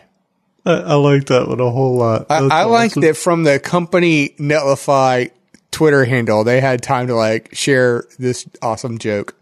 That's great. So, That is and, good. and of course, promise is capitalized in the uh, in the joke to just add to its hilarity. I like that. All right, so uh, you know, for this episode survey, I thought that it would be relevant to like ask, well, hey, hey, what's your favorite Python feature? And so your choices are all the ML libraries, or the Jupyter Notebook support, or pip install everything I need, or the virtual environments are the best. We haven't even talked about that yet. Or uh, I require a lot of matrix multiplication, or it's so easy to visualize data, or lastly, it's not Java. I had to pick one, and so I decided to pick on Java for a minute. yeah, yeah, yeah. This episode of Coding Blocks is sponsored by Linode. Simplify your infrastructure and cut your cloud bills in half with Linode's Linux virtual machines. develop, deploy, and scale your modern applications faster and e- easier. Whether you're developing a personal project or managing larger workloads, you deserve simple, affordable, and accessible cloud computing solutions. You can get started today on Linode with a free $100 credit for listeners of Coding Blocks. Uh, so you can find the details at linode.com slash coding blocks. And Linode has data centers all around the world with the same simple and consistent pricing regardless of the location. And uh, I'll tell you, so I uh, I think I mentioned a few times that uh, I set up Kubernetes clusters. At this point uh, on Linode, I have created and destroyed several Kubernetes clusters because it's so fast and so easy. And I don't think I mentioned earlier that uh, you can do uh, shared servers, which really is great if you're trying to stretch out that hundred dollar free credit.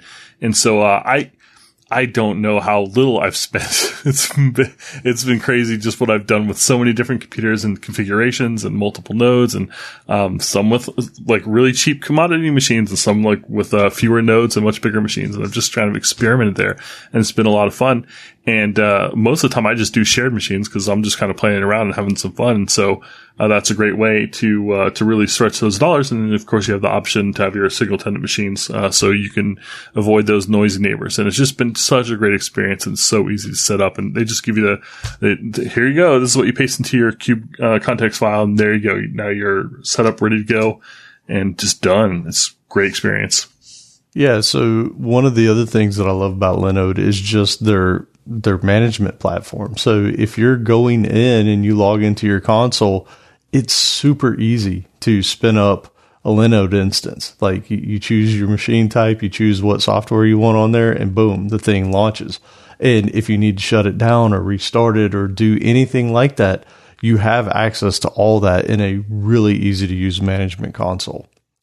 Yeah, I mean we've been using it for years. I don't even, I don't even remember how long we've been using it now, but you know you can find out for yourself just how easy it is. See why we've been using it forever. Uh, you know, choose the data center that's nearest to you. You can receive 24 7, 365 day human support with no tiers or handoffs, regardless of your plan size. You can choose shared and dedicated compute instances, or you can use your $100 in credit on S3 compatible object storage, managed Kubernetes, and a whole bunch more. If it runs on Linux, it runs on Linode. Visit linode.com slash coding blocks and click on the create free account button to get started. Again, that's L-I-N-O-D-E dot com slash coding blocks.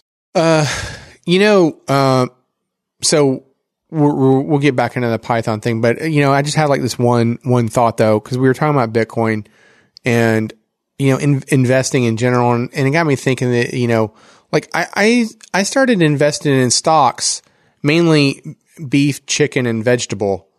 Uh, I'm going to be the next billionaire. Out, out. Yes. Uh, thank you, Jim. Almost. We've got one for everything tonight. Yes. That's awesome. That, that is good. Oh my gosh. Um, moving along. So, uh, one of the reasons that's frequently cited uh, in a lot of articles that we looked at uh, was productivity. And so we wanted to spend a moment talking about what it was that made Python predict, uh, productive. And of course, one of the things we talked about earlier was package managers. And so I went and looked, and uh, we're getting close to 300,000 packages on PyPI. It's really quite good. NuGet has 243. I looked at CPAN, actually. Uh, it had like 250 ish or so. Um, this was comparable. And I should note too, like that number doesn't mean better, right? Uh, especially, you know, if you can imagine the size of these packages can range very wildly. So a package could be just a few lines of Python or, or maybe it's huge like pandas. Um, Node has 1 million though. So Wait. still crushing. You said 243 NuGet packages? Thousand, sorry. Two, thousand. okay, 243,000. No, okay. I, I was like, 243. 240 Yeah. I was like, I, I am missing something. You know what? No- It probably was 243 before uh, .NET Core came out and everything went uh, Right. package based. now, That's now right. it's 243,000. That's right. All right. So, so we're saying Py, Python has 300,000 and .NET now has 243,000. Yep. You know, not Well, it's interesting, though, is- this. That's not like dramatically bigger. So you hear a lot of people say, well, PyPI is awesome, and it is, but the size of it is comparable to other languages, and Node just blows it out of the water. Mm-hmm. But I, like, you never know with like with something like that. Like we kind of talked about with GitHub too. Is like maybe there's some free code camp thing where you like create your first Node package, and it's really popular, and so there's a million and one oh, Hello World packages up there. Although Maybe not. I don't know. you you hit it on it earlier though, Joe, with with Node because the actual JavaScript language itself doesn't have a ton of uh, I, hate to say useful, but it doesn't have a lot of additional Yeah. features. Like there's there's Pad. yeah, there's npm packages out there that just do things like left pad Yeah. or or right pad and it's like that's what the entire package is whereas in python that's built into the language you don't need that extra cruft in a package to install. I remember the uh, Alan's favorite uh, meetup that we ever went to, the presentation, and in in in that presentation, they were showing a uh, Angular node package that the guy had created for a calendaring system, dude and it was i knew you were talking about that meetup. That was i man I see i just got a little bit hot thinking about it that was like the biggest waste of my life ah, So, so in other words, I know the buttons to press and Oh. press them. You know, uh, not to harp on the, the, the 243 packages for NuGet, and it was 243, not 243,000. Um, you know, prior to .NET Core, I would bet you that like 200 of those were like different versions of uh, Apache Log4Net. No. hey, uh, so just for fun, so that Alan's point about standard library, uh, I just thought I was like, you know what? I wonder if people have created packages for things that are even exist already in JavaScript. So I just looked up uppercase, and there were like several that were like literally all the package does is uppercase, which is literally a function in the language. So I was like, oh, what about title casing? So I'd seen title casing, and we capitalize like the first letter of every word, whatever. And so I looked, and Python has a dot title method on all strings or on the string class. So, you know, it's got it built in the library. There are 85 libraries with title case. And if you look, some of those, like if you search for upcase, actually that's how I got started on it. Uh, there's like 30 of those, or sorry, six of those that do the same type of thing. So there's like almost 90 packages right there just for a single method that already exists in Python. yeah So that's pretty interesting. yeah All right. So I got all, I got all hot and bothered there for a minute. Sorry. So maybe hey. if you were to like divide the, if you were to say like, okay, there's a million plus uh, node packages, but maybe like uh, a bunch of duplication there. So maybe only a third of them are actually uh, necessary or worth having or unique. And so now you're back in similar ballpark of um, PyPI and NuGet. Yeah. Yeah, totally. So yeah, I don't know if anyone's done any like real deep analysis on it, but if you were going to do some deep analysis in it, you'd probably be using Python. Saying. so you uh, want to do like a looked up- sentiment analysis on the uh, description? Yeah, it's probably built into the standard library. Uh, so I looked up um, uh, several different like combinations that said like, hey, what are the top ten packages or projects in Python? And um, like I found one here that is apparently uh, not very good because it's missing some really major obvious ones. But uh, we'll, we'll have some links to some of those, or you can just Google yourself and like say like top ten Python packages. But like you'll see NumPy, you'll see Pandas, which is like lets you kind of deal with data and tables in interesting ways. It's, and it's really good. All the machine learning stuff, TensorFlow. But there's also big things like Django and uh, Flask that I'm not seeing listed in this, which is just crazy to me. Well, it's Well, because those aren't packages, right? Those are frameworks. Oh yeah, I guess yeah. I didn't think about it. Good point. Really good point. Um, so circling back to that, the the psychic learn conversation we were having before, uh, Oh, right. I, I just so I included a link, and I'll I'll have this in the resources with link section. But there's this um, psychic learn has a like an algorithm cheat sheet, and if Hold you've on. never hold on, seen Hold it, on. Pause. Pause. I know for everybody else listening, it sounds like you're saying psychic, like read your palm type thing. It's Psy-Kit, like science kit. Just, just for anybody else that's trying to look this up after the fact, uh, we're not doing palm reading. This is science kit, Psy-Kit, that's going to make the whole Ouija board part of the conversation awkward. right? A little bit, a little bit. Um, yeah. So Psychic Learn has the uh, has an algorithm cheat sheet, and if you've never seen it, it's pretty cool. So uh, you know, they the, the title of the page is the you know choosing the right estimator. But the idea is you could go to this page and and you look at it and you would think like, oh, hey, it's just a picture. But it's really not. It's actually interactive. So you start and it's like, okay, well, how much data do you have? Uh, you know, are you trying to predict uh, something or, or are you trying to label something? And then it'll like walk you into like a whole group of um, algorithm types. And then you can, you know, based on the amount of data you have, you might say like, oh, hey, you should use uh, this particular library, right? And you could actually click into it and it'll take you straight to the scikit learn documentation for that particular algorithm. Yeah, I was gonna say too, like if you are an existing programmer, like you're you've got uh, a couple years of some experience in you, and you're just looking for something to do that's fun on a uh, like a, a Saturday afternoon or something, and you want to learn some Python, like you can just Google like top ten Python libraries, pick one at random, and like work through a tutorial. There's some really cool ones like LibRosa will do like um, sentiment analysis, speech analysis. Um, there's a bunch of stuff for drawing with pictures. There's a, a movie library that's like let you kind of cut frames out and stitch together movies and stuff. Like it seems like you really have a lot of just fun programming with Python. So I pick a popular pick a pop- popular package and just go for it. Cool. Yeah, one of the things. So you know, you were talking about the fact that the, they didn't mention like Django and Flask and all those. So that was one of the things that when I was getting into Python that I think is why a lot of companies pick Python is because there's a lot of really powerful things that have been built for it. So I, I think I had mentioned maybe on a previous episode, I know at least in Slack, I had talked with some people about um, task runners. So in in .NET, there's there's a really popular library for running background tasks. It's called Hangfire.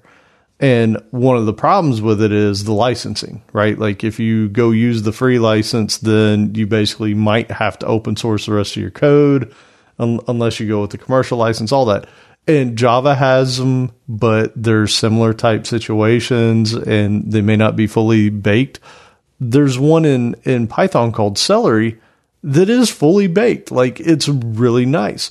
You can basically go in there, set up a Redis um, or a RabbitMQ type queue for handling your tasks, and they have a UI built on top of it. They have uh, all kinds of ways that you can set up the scheduling. You can set up the tasks. You can have them triggered. You can do callbacks. You can do asynchronous.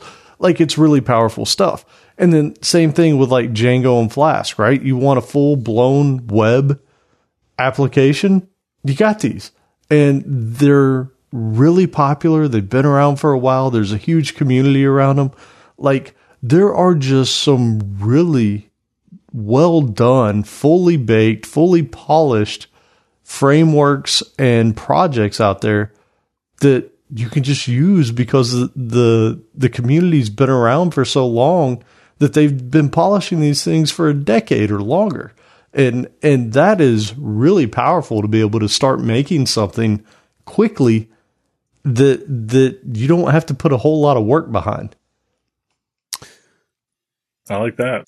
Hey, uh, one one thing too, just kind of closing the loop here on something because like it, I was pretty sure that we had talked about that uh, scikit learn algorithm cheat sheet before, and we had back in hmm. episode ninety two. It was a tip of the week. That's interesting. Yeah, I thought it sounded familiar.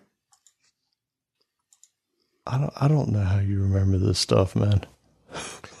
I really don't. For reals. That that was 60 episodes ago, dude. that's and it sounded familiar. Well, I bet. I mean, yeah, because like, like you know, I, I spent so much time like just you know diving into that particular subject. So I'm like, I'm pretty sure we talked about I talked about this before. So you know, I don't know. I get excited about a subject and I'll share stuff that I'm learning or reading about it. Isn't judge that me. Crazy.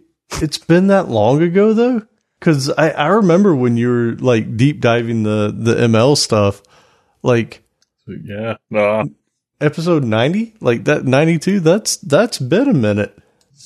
Uh, yeah, yeah, Time flies.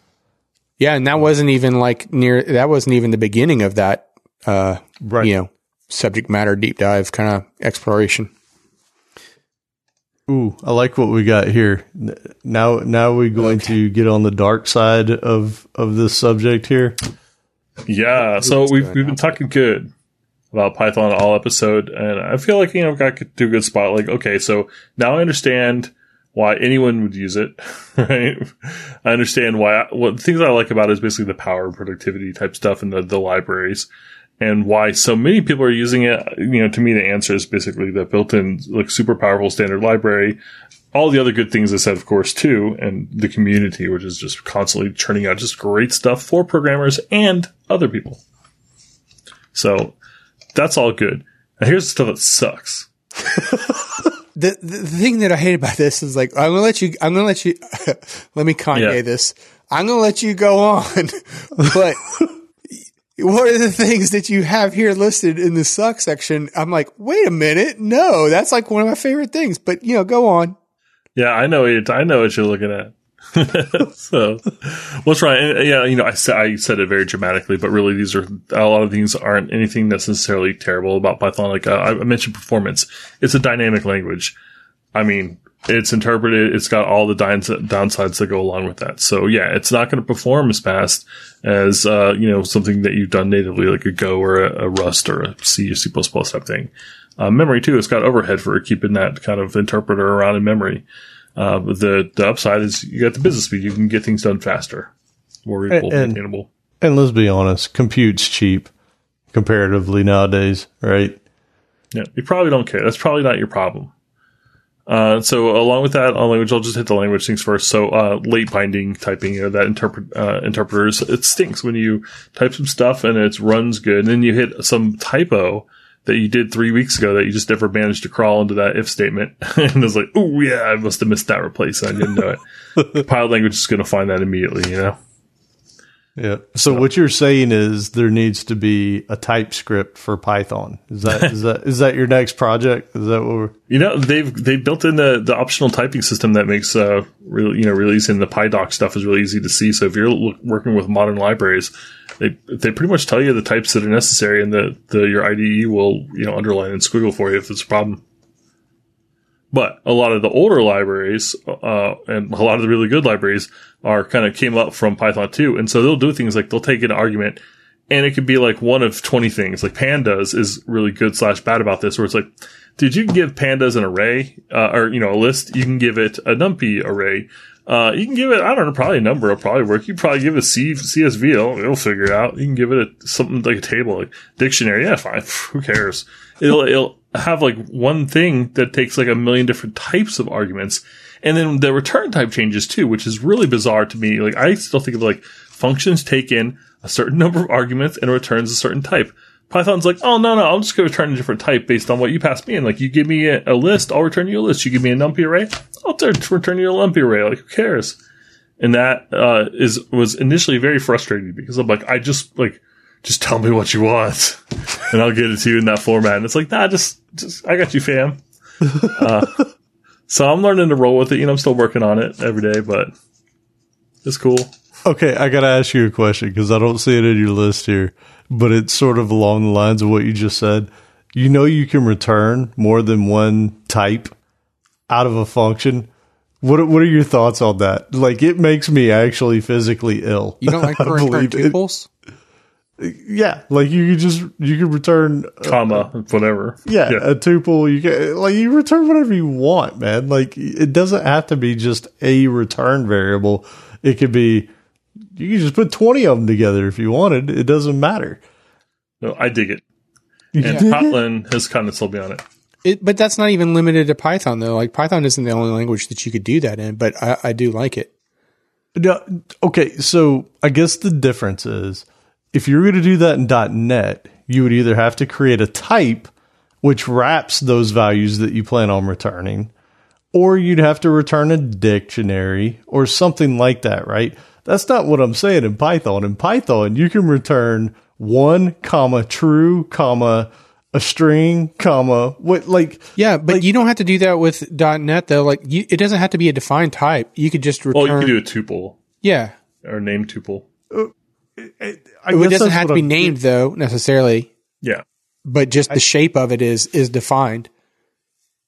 It's ridiculous. But at least you can look at it in, in C sharp. It'll tell you like, "Hey, I'm returning you some stuff. You know, get ready for it." Right. but but right. it, but in like in the later versions of C sharp though, you don't. It doesn't even have to be the tuple though, right? Like you could just parentheses like return this comma, you know, var one comma var two comma var three, right? like Yeah, a I thought- dynamic is what you're talking about. So your return type, you would say like, you know, parentheses and and you know, string or something like that, and you can Right. give it a name. And I thought it, I thought that got translated to a, a tuple, a name tuple. But i- i- any underneath way. the covers. But I Yeah. still don't know that it's a named tuple though. I think Well, it's you may still- not have to name it. I look, guess. I don't like it. Yeah. Is what I'm getting. I don't like it. if you want to return more than one thing, then you should probably create an object or a class that has those values in it and then return an instance of that thing so that people can actually make heads or tails of it. Yeah, I'll pull I it. mean, I, I totally hear you, and that's where the named tuple comes in. That's why I'm trying to make that distinction because there's there's the positional value, which is what I believe the default is, because the named tuple is where like the the thing had the value. It's a key value pair that's coming back, right? If I am I wrong on that? And that if I remember right, but uh, well, and in Python, like you're not going to, it's going to be positional. And, and that's the thing that you don't like. And that's the point you're making is that you should return back something to where you know that like this dot first name and this dot last name, you know, not, oh, the first name was returned first and, and the last name was returned second. Um, Yeah, I don't like it. Like at one point, So- I was like, "Oh, I can return multiple things here." Let me- Oh no, no, no! I'm not going to do that. But- but- like I had to stop is- myself from using it. so so the thing is is that like a, a puritan like you know if you were if you were to i'm sure like everything in like every uncle uncle bob book or post that he's ever written like he would absolutely agree with you strong type all the things and and whatever but there is something nice and simple to be said for like for those times where it's like just some you know uh internal call that you don't plan to make exp- uh, you know external or whatever to where you don't have to like uh m- muddy up your your your type space your namespace with all these other types just because you want to what is wrong with you over there man? Come on. I can't even get through my thought Wrong pipe. Sorry, man. I think it. we killed Alan. That's it. Show's up. Uh, can't breathe. But at any rate, though, the point I'm trying to make before I was so rudely interrupted, wa- though, was that you you don't necessarily have to like add in like 15 additional times because I mean we've talked about like DTO madness that can happen, right? And that's what you're describing is like when you want to return back these multiple things, you might just create a simple DTO that represents what it is. And, and then it does get kind of messy because now it's like, okay, well, you have this thing versus this anonymous a type that you could do. And then like the, actually, I think that's what it is. It's an anonymous type that I was thinking of not named tuple. Is that what the technical name for it was in C sharp 7? So I, I, don't looked remember. it up. It is a, it does map to a tuple, and it'll give names by default, like item one, item two. So you can get your result and then do dot item. So if you want to parentheses int int int, it'll be you know whatever you save the result is uh, of dot item one, dot item two, dot item three to reference them. Or you can optionally give them a name, and it'll be a name tuple. Oh, the the difference is uh, it's strongly typed. You just uh, so the types are specified, and that's why it's dot, not dynamic. And so, you know, it maintains everything. It's just some syntax sugar there that makes it a little bit easier. And tuple is basically a generic class that uh, wraps those types, and so it keeps uh, keeps everything above board. Okay. Uh, honestly, I have to agree with Al though when he said. so just had to get that. so I just that piece. All right. Tough crowd. Tough crowd. Try- trying to die up over here. I don't know if you're trying. You're doing a pretty good job. But Man. you know, like one of the things that you mentioned though was that um you can't you you know, you introduced some typo like 2 weeks ago and you don't notice it until today. I could have sworn I went looking for it and and at least on my install uh, I didn't see, I couldn't find it, but I know, I remember Perl had a, a dash C where you could just like run your command, your, um, you could just compile it to see if it was going to run. And I could have sworn that Python had a similar thing, but when then I looked for dash C, it was like, no, that was like to pass in a, a, a program as a string. Yeah, I've seen it as like Py cache files, like PyC when you run stuff. I, I don't know if it Well- uh, maybe does some stuff. Okay, that was the okay. So I was going to bring that up too because you mentioned the uh, you know wanting to to compile things, and there was you know this whole uh, I found the Stack Overflow answer, and they were talking about that where like you know the Python gets compiled into CPython, and it is the PyC files. Compile code is usually stored in a PyC file. Okay, so then that's what you end up running. Yeah, but that doesn't mean that it's actually doing compile time checks and all that, right? It's just it's just the interpreted code that's been turned into bytecode, I guess. Yeah, I never understood that because my understanding is like interpreting basically goes as the as it sees the line, it will go do the thing. And so I don't know how that works. I've definitely seen the PyCache file, so I know it's doing some stuff. But I've also had some places where I, you know I had a variable that was misnamed that I didn't realize until I hit it, you know, on some Right. condition. So Right. I don't know. All right. So continue with why it sucks. I, I'm I want to see more.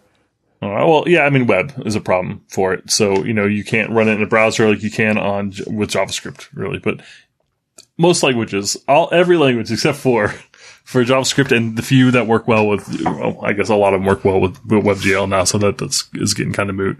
But uh, mobile is another problem. So if if you put all your energy into Python and then you go try to do something on the front end or uh, mobile, you're going to be learning another language. Although we we would be remiss if we didn't mention Pythonista that you could uh, play with Python on your iOS device, which I'm pretty Oh, sure yeah. that was also another tip of the week that we've done in the past. Heck yeah. It is kind of interesting to me that C sharp is ahead of Python in that world of being on mobile and being on It's pretty Um, weird. Yeah, like that, that's kind of surprising because Python's been around since ninety something. Well, is it though? Because I mean, you have uh, like a big corporation who has a heavy investment in C sharp that would make the investment so that C sharp could be on those mobile platforms. You know, since you could use it to f- uh, to write code for those mobile platforms. So I don't know. It kind of makes sense That's because a good point. who's the That's big company backing Python these days? Yeah, that's a good point. Um, so here's where Outlaws could beat me up, uh, probably rightfully so. There's some, uh, oh no, not quite. There's one thing before that. Legacy problems. Python has had a long history, and because of some various uh, kind of I don't want to say stumbles, but some changes in evolution along the way, uh, it's led to a couple of problems. The most, like the most famous being probably the differences between Python two and three, where there was a big split, and a lot of people didn't uh, make that transition very quickly. And even though Python uh, 2 isn't supported anymore, there's still a lot of stuff out there running it. Even though Python 3 and libraries and stuff are really pushing you out of there very slowly. You, you start up a Python 2 out and they're like, this isn't supported and we hate you. Yeah, it, Yeah. It was almost it, it was it was walking a fine line where it was almost Python's Perl 6. Yeah, Right. Yeah. Um, and Python 3 is great. You know, uh, Python 2, probably fine. Uh, I haven't really spent any real time with it, though. I uh, I did find it. We did talk about Pythonista in the past. It was episode 88, and it was a tip that uh, Joe Recursion Joe had shared with us. Yeah, that's cool. Um, so yeah, the, the two versus thing, I, I am really not qualified to go into the, the I, I've heard Unicode is like part of the big reason, but there's also a, a ton of language uh, changes that kind of happened that made it so you just couldn't easily run Python 2 stuff in Python 3. Wait a minute. We have to start being qualified to talk about these things that we talk right. about on the show. Nah, nah. It'll be fine. I like how people people were so uh, determined to stay on Python 2 the uh, came up with libraries like Future or Futures, whatever you call it, so you could like have functions and functionality from Python 3 that you could run in Python 2 by importing a library that kind of mapped it back. So it was just kind of funny that it was so hard to move up from. Uh, and as part of that, a part of um. Python version, versioning stuff, here's where Al's going to beat me up. There's a thing that I don't love in that Python, uh, kind of by default, like most languages, you kind of install like the runtime or the compiler and you do your thing. Uh, Python has such a big, hard problem with that that you can find two different code bases or two different projects you're working on. One's Python 2 and Python, those Python 3. And you cannot just use the latest version, Python 3, to run both, which is something you can do a lot of times with like a C sharp world or a Java something. If you have a Java 7 app and a Java 11 app, you can just install Java 11 and it's probably going to do just fine with both. Python does not have the problem. That's why I'm frustrated with uh, the way that uh, language is the lang- the problem's basically been solved in this environment or mitigated, which is with uh, venv for virtual environments. Okay, you're wrong. All right, tell me why. because okay okay you i think you're coming from the virtual environment thing from a from one from one perspective. And from your perspective i i don't know. Maybe maybe that's fair but um it's probably not fair. But maybe but probably not. But uh but really you should think of it this way so the the beauty of the virtual environments is that, and you could do the same thing with like Node, for example, right? Like you know, uh, where you don't necessarily want to install requirements globally, right? You might have a project that where you want specific versions of something, right? And you want to you want to be able to like work on that code and not worry about changing the the versions of your requirements on that specific code base. And if you installed your uh, packages, if you did a pip install and you know whatever you whatever thing you installed, pip install Flask or whatever, uh, you know, you don't want to install it globally, and because then how would you deal with like multiple versions of that particular package, right? And so Yeah, you have to go out of your way in Node to to install something globally. You have to pass a special flag, otherwise it just goes right into your folder. so that's the folder. difference, right? Is that, is that if you do a node install, you have to do you have to specify like a dash G for, to make it global, whereas otherwise it's going to be local. And and a pip install is going to work the opposite way, right? Like pip install is going to be uh, by default global, but if you set up a virtual environment, then you can work inside of that.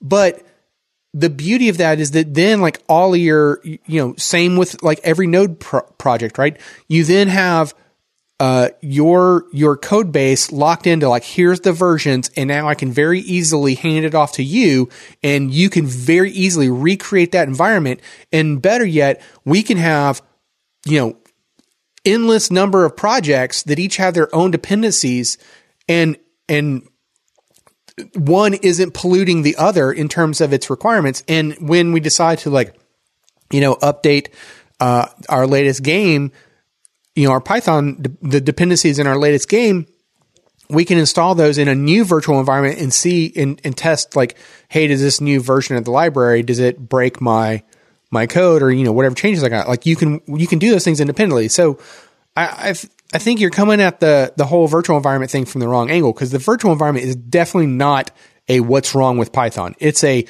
what's incredible about Python. No, no. So I I have experience with this, not good experience. uh, I couldn't even get it to work on my Mac. Like Yeah, uh, installing the stuff properly, like, and I don't know if it was a problem with Xcode version that was on there or what, but it was always going back to an issue with Mac and the virtual environments. So I never could get it to work. So to me, virtual environments were dead. I'd rather do it all in Docker, which is what I do anyways, because it gets you basically the same thing that you're talking about. And I didn't have to worry about these global dependencies on my Mac not working out with it. I, I guarantee you, like if you and I, if you and I connected, we could spend, you know, 10 minutes together and we could sort out that, that issue on the Mac because I've done this on Macs. It, it, it works fine on Macs. It's not, It didn't it's not me. like it works fine on Linux and doesn't work on Macs. And, Right. but cause I mean, I, I've used it in both like Windows and Linux and Mac and it's fine in all of them. And, you know, now, I mean, just any kind of dev tools on Mac kind of get like in a gray area because of its need on X tools. But here's what's super cool about it is that so you get that X tools version that, you know, in there, but then once you're in that virtual environment, you can upgrade to a different version of Python if you wanted to, or pip install whatever I you do want. that Docker too. So why not just use Well, Docker? okay, but we're not talking about Docker. This isn't. A, I don't. This is what. This is why Python is awesome, not why Docker is awesome. You should listen to episode one fifty three. Why Docker is awesome. Uh, 81 actually. Well, So I'll tell you. So, uh, so virtual environments. Yeah. So I like the sandbox environment. True. But how many times have I gone and checked out a project and and they're like, uh, oh, it requires uh, Python. Uh, I don't know, th- th- three four is probably good.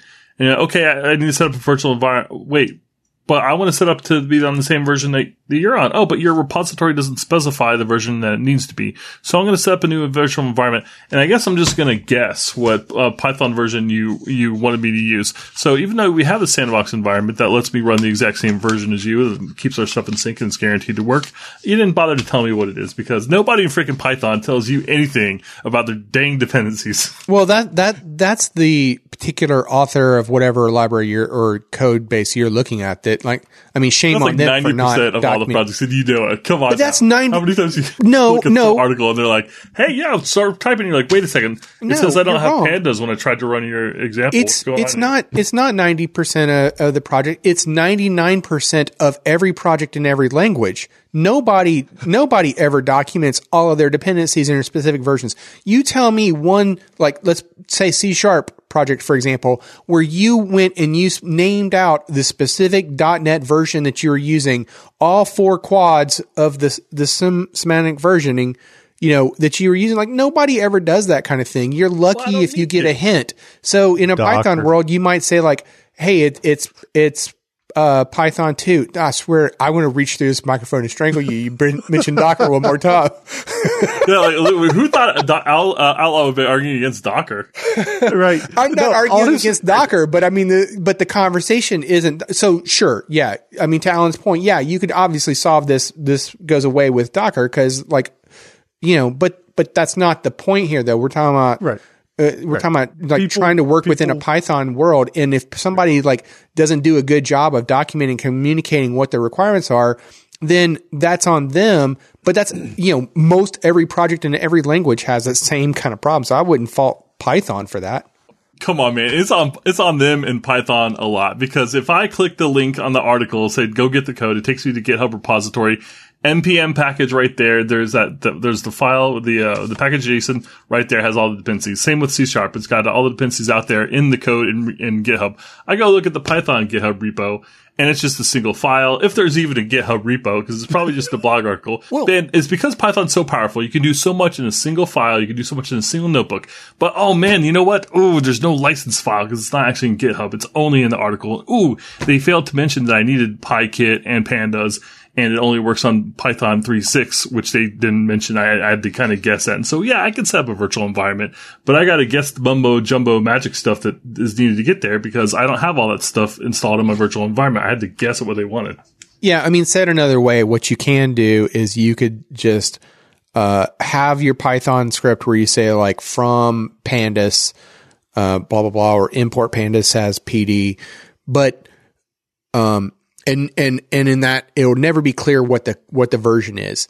But that's why like as a uh, uh, what would you say? Call it a convention that you know you could set up a requirements.txt file and you can list out like, hey, here's the version, here's the library I want and the version of it, and now I can just pip install and point pip. Uh, I think it's like pip install dash r and then pass in the requirements.txt file, and uh, it you know it will install all those things. Hopefully, you're doing this in a virtual environment, so it installs it in a virtual environment. But But it still doesn't tell you which version of Python to use there. no, so so that's the rub. So yeah, you know, and that's where it's like, uh, you know, typically you would hope like they would at least give you a hint about V2 versus V3 of Python, and maybe you get an- another uh, point release, you know, version two, like you know, in case you gave us like three point six. But I mean, we're we're just as guilty about that same type of thing, even in you know a Kotlin or a, a .NET, you know, C sharp project. Like we don't specify like, hey, I'm using this is uh this is a C sharp seven project. You know, like you know, maybe maybe it's listed in the in the in a solution file or I was you know, going to say project it's file. in there.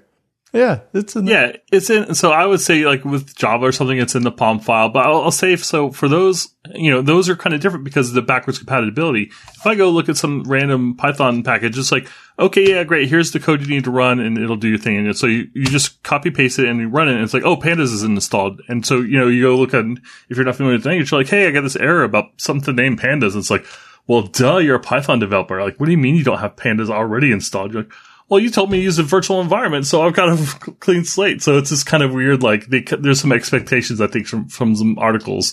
And I think that probably comes from the background of this kind of like either uh, Jupyter notebooky kind of way of thinking about things or the kind of these single files or these, these tools that people just expect you to have, but they also expect you to use a virtual environment, which is a clean slate. So it's like, which is it? And which is frustrating to me. And I'm kind of learning to just install freaking pandas with every virtual environment I set up, but it's just frustrating to me. Well, okay. I mean, two two points there. Number one is that like I, I really don't think you're being fair here because on the one hand you're like, oh, I totally love how uh you know it's like JavaScript. It's kind of loosey goosey. Like I can get away with some stuff, and I love that about it. But why isn't it more uh typed, hard, strongly typed like these other languages, and everything's like uber defined? And it's like, wait a minute. You don't give that, you don't complain about JavaScript about not specifying which version of JavaScript. Like, have you ever seen a JavaScript file where it was like, "Hey, this is this is ECMAScript 2015"? Well, I don't need to know because it just works. Yeah, but uh, I don't know. Maybe you're running like Netscape Navigator and you try to run like a newer version of JavaScript, and of course, it's not going to work. So I don't know. Maybe it doesn't. But then But uh, JavaScript doesn't move as fast. Like Python has like F strings were three six, and three nine's got some cool type stuff that made it a lot easier. So it's it moves fast and uh, it's not backwards compatible. Well, one one other point though I wanted to make though about the the virtual environment file though, it, it's not that you're starting with a clean slate. Um, I mean, it's been a minute since I looked at it, but as I recall, what that is doing is when you create the virtual environment, it's basically taking like, hey, this is what you have globally available, and then it makes that it, it uses that as the base for the virtual environment. So, like, if you had a Pandas globally available, then in that virtual environment, you would start with it as well. Oh, I hate that too. Okay. I'm just being a jerk. You can there's I hate I look I could hate anything. Yeah, you can. And uh, you know what? Shame on me for trying to trying to stop you from hating on Python. I that is my bad. And uh, yeah. Sorry. I so love Python. Let me tell you why I codingblocks.py is it. over. It's no more. We're going back to uh, codingblocks.java. Yeah, dot Kotlin. Kotlin's great. Dot .kt. Yeah, sure. We could do that. Yeah. Yeah. So anyway, so yeah, so virtual environments, uh, great. They they are fantastic. It just sucks that you need them. I can't believe that's going to be the takeaway. No, I can't. No, that's good. All right, so what's the Yeah, I'm next kidding, one I'm here? kidding. We we have OS X, which isn't even a thing now. It's Mac OS. So Okay, what, what's well- up with this thing? Mac OS for a long time, I don't know about now, but it came bundled with a version of Python that was old. And so a lot of new developers would go and try to run stuff and, oh, the version uh, of is, my Mac already has Python. Oh, but ooh, it doesn't work. I need to upgrade it. And you go upgrade the version of Python on your computer and uh, everything dies. Everything's dead. It's all terrible. All these existing tools and utilities that relied on a specific version of Python don't have it anymore. This is all the more reason why you use the virtual environment. Yeah, but I, I don't want to. If I'm just learning, getting started, like you don't want to have like the you know like learn how to code in Python. The first thing you you know run into is uh is setting up a virtual environment. this is this is the thing that I was trying to point out though is that like y- you you start out with like a Python 2.7 on Mac OS and you create that virtual environment you could upgrade Python to like a 3.6 3.8 whatever you wanted whatever you needed if that's what you want to do Yeah, you can, but like how like Stack Overflow question for like how do I unscrew my Mac is like voted up a million times because a million people have done it. You know. how do I unscrew my Mac Not wrong. is there a buy a PC sorry, answer sorry. in there Pardon my Yeah. I'm sure there's somebody trolling it like buy a PC right He is not wrong. Yeah, so you know the trick is like on on OS X, what you want to do is install Python three, but, but you're going to type Python three and pip three, and that's fine. Now on Windows, you're to install Python three, but it's going to be called Python. now type Python three. if you wanted to make any kind of complaints about the virtual environment thing, then I can't believe that Windows versus any other POSIX OS isn't going to be the complaint. Oh, I mean, I can complain about that too. Okay, let's hear. it. Complain about anything. But uh, yeah, so I mean, But because that that is the different like that is the the nuisance in my in my mind like but I mean I get it. I don't necessarily have a good answer for it, but you know it's like a different uh, way that you're going to activate the virtual environment. Yeah, and you know we've But seen the problems of sharing stuff too. Like um, was the global assembly cache, the GAC for C sharp, it was great new invention, saved all sorts of you know space and loading times and things over with shell share libraries. But oh man, if you had a GAC problem, you had a problem. Right. Forever had a Yeah. problem. Right. And guess what they did with .NET Core? They were like, hey, Went you know away what? from it. Everything has its own little virtual environment based on whatever the directory is. That's where all of its stuff is. Yeah. All of its dependencies are there. I didn't have to know about it. it's in it for me because He didn't have to unscrew his Mac with, yeah, with exactly. .NET Core, right?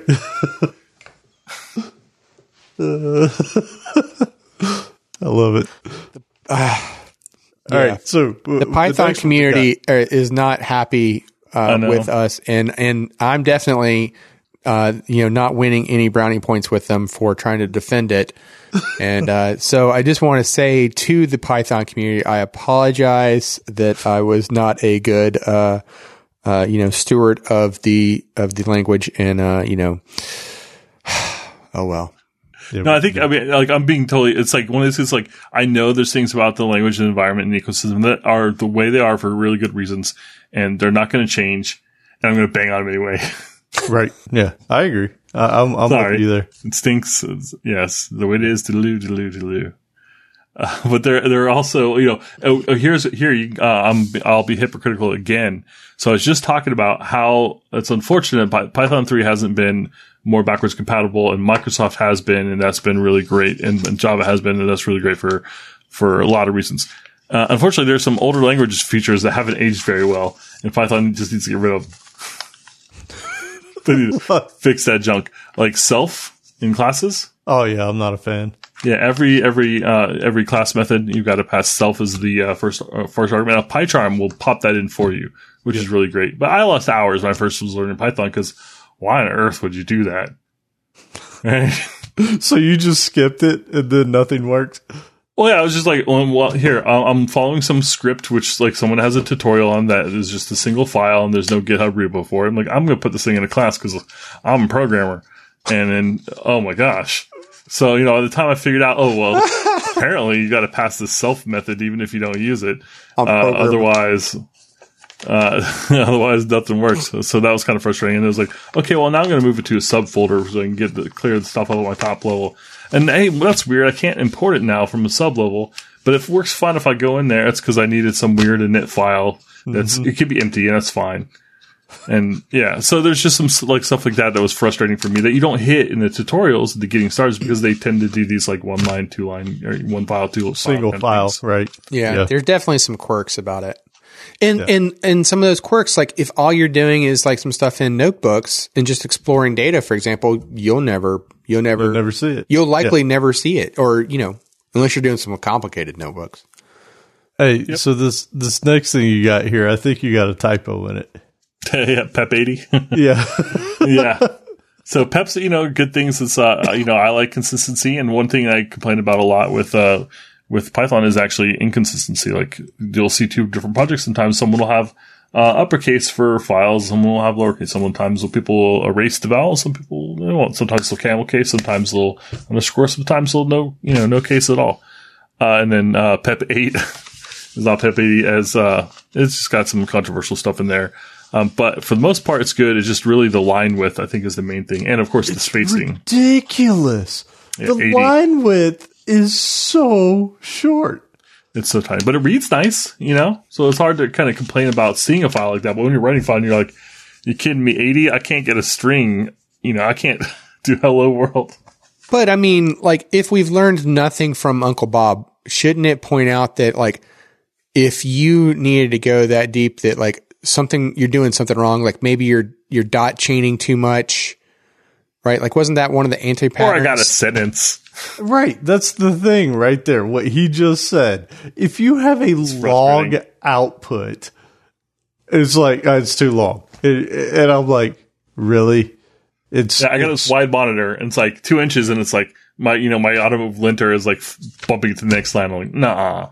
Yeah, no, no, like there were times that I definitely got mad about it, and I almost went in and modified the rules behind the scenes because I was like, I don't, I don't want that line on my screen right there. like I'm, I'm actually really mad about it. Pep eight dot Allen. Seriously, like no, Pep eight legit. Like this is this is stupid. What's what's right here is stupid. I'm gonna I'm gonna give a more realistic version of this. Yeah. But yeah, I mean, the 80 character thing though, that's always been like what we were supposed to do. Like, right. I mean, like, I remember being Yeah, back when that. you had 1024 by 768 monitors. Is that what we were talking about? I, I think- any of the four by three monitors, you know, like Right. that, that was, that was the rule. So, I mean, like, I, but okay. So, so let's take the flip side. Let's say that it wasn't going to be 80. Like, what would it be? Because I, I've been in code bases that the three of us have worked in together, like not necessarily as like we were the only authors, but like, you know, for, Uh-oh. for our day job kind of stuff. Like we were in it. And there would be times where it's like, you know, you, you, you could definitely see who had the ultra wide monitors and who didn't because there'd be developers who would like, Guilty. you know, write code and it would be like, you're at character 3,482 still on the same line. And you're like, Yeah. okay, that's fine until I want to like look at something on like, a laptop screen. And now I don't have that ultra wide monitor and it's really annoying to have to scroll, scroll, scroll to the right in order to see it. Or maybe I want to have multiple files open. Like maybe I do have an ultra wide monitor and I want to have like three or four files open up next to each other so that I can see them on it. And then it's still annoying to have you know, really wide files or, you know, l- line lengths. And sometimes you're like, okay, you know, there might be situ- situations where you want an exception, like your sentence example that you gave that goes past the 80 Okay. characters. Okay. And you're like, okay, How- fine. how wide? So what, what would be the limit then? 120 at least. 120. So all of this is for 40 extra characters. Absolutely. Okay. okay. Yeah, Also, you know, um, doing the Twitch streaming, I do shrink my monitor down to uh, 1080p. And then a lot of times I'll increase the font just to make it more readable. And then sometimes I do the left file and the right file. And so it's nice to have, uh, to have thinner widths. And also I'm one of those people that would totally do a, a long line. And I'll tell you though, C sharp, man, there's none of those like l- those LINQ method signatures that you can even fit in 80 lines just to see what the method returns. that thing will go off the side of your screen. Yeah, but even even in those though, like I still would like carry Wrap it it down. I would I would the line. yeah. I would do like a, a dot where dot select dot Oh yeah. filter, you know, but so and all of those wanna- would be on a different line. So I, I I will back up why that character length annoys me so much though. It's not because just you; it's quite a if you're- popular c- complaint. Well, well, if you're following the PEP 8 thing, if you're doing something like a string format, it won't let you put the sentence down at the same level as the other one. Like if you if you had your quote didn't start until character 60 on that line, it wants your next line to start at character 60. so so it's like it exacerbates the problem, right? Like because of its strict formatting requirements, it won't let you bring the next sentence down and move it over to where it'll fit.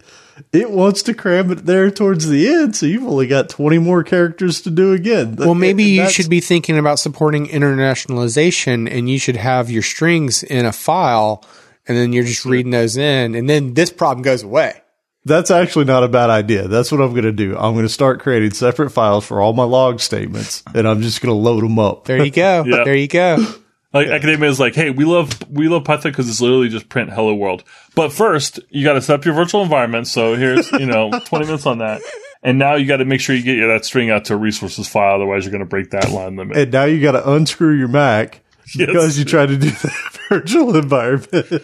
yeah, because Yeah, don't you- don't code with Python tw- two anymore, and that's what's installed. So Right. could just have Because like a- if you type in Python, you don't know which version you're in because you don't know which OS actually defaults it to two or three. And if you're doing your pip install, you don't need you don't know if you're doing pip install or pip three install. Yeah, yeah, yeah. yes. So yeah, So, yeah, Python is don't forget. awesome and that's the takeaway. yeah, so we talked like hour and a half about all the good stuff. So uh, you know, I, I definitely you know I'm going to continue on with it, and even if I didn't have to work with it, I would I would do that. But I want do want to point out that I at least and no one else has added didn't complain about white space. I actually like the white space of it. I'm fine with it now. Well, I mean, you kind of, the two of you just kind of had your complaint with the PEP 8 conversation, though, with like Well, yeah. it being Specifically with the exacerbated when like the That's next line has to start at line, line 60. No, no, that's linting. That's not got anything to do with white space. That's got to do with its stupid kinda? linter rules. Now, I've, but- I've had errors because something like I would be moving code around, you know, whatever, jostling stuff, and I would have something indented or not indented, but that uh, I didn't intend to. And so there's something weird would happen. I wouldn't realize that I made a mistake. So that's been frustrating, but it's far saying you have less often than I thought it would. You have a bit of code that uh, runs when you didn't intend it to because Right. uh, your function ended early Yeah. and you didn't realize it. You're like, wait, I've what? definitely done that. Why did that I've for def- loop just run? Right. And you're sitting there scratching your head like, yeah. my logic's sound?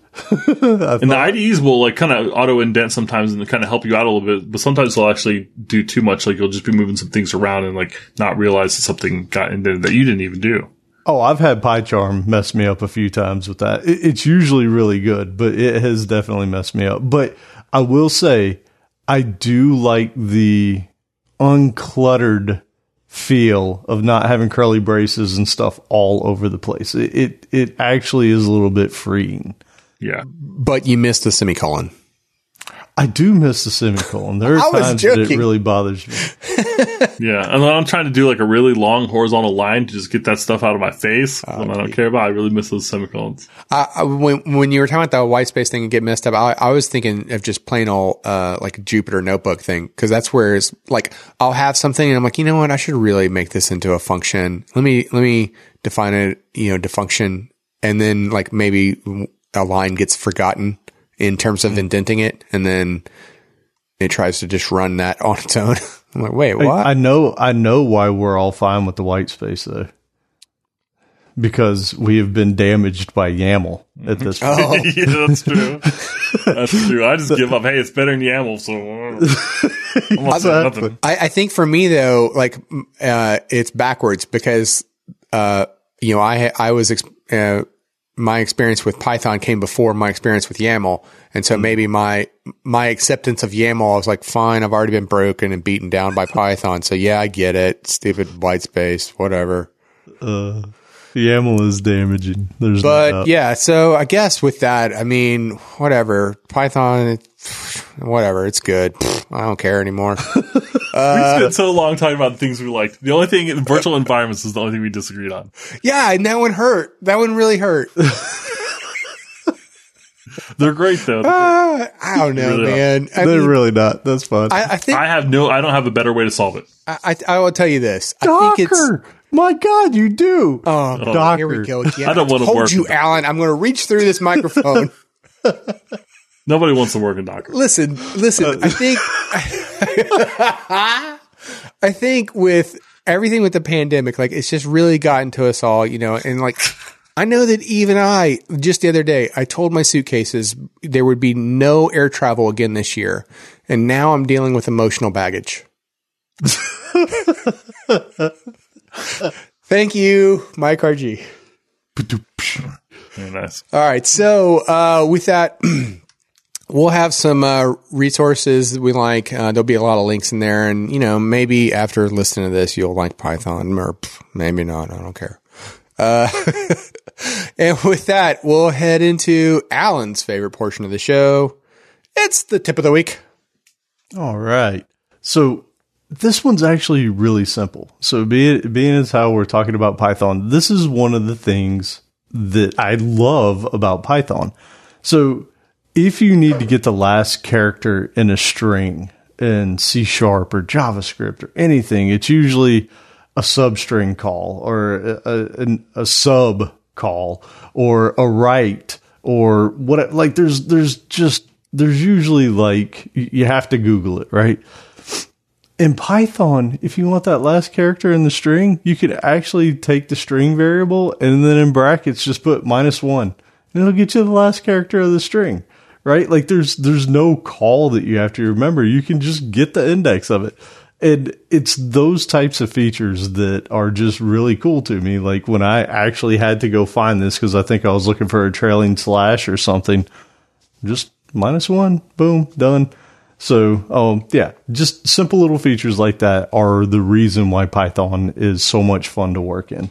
So that was mine. Do I go here? Uh, yeah, sure. All right. So yeah, and Python listen dictionaries are my favorite things about the language. Um, so I just thought of my tip. So, uh, so you know, I've been doing some Twitch streaming. I've been talking about it a few times. Put it on, uh, you know, the calendar and stuff like that. Well, guess who else has been streaming?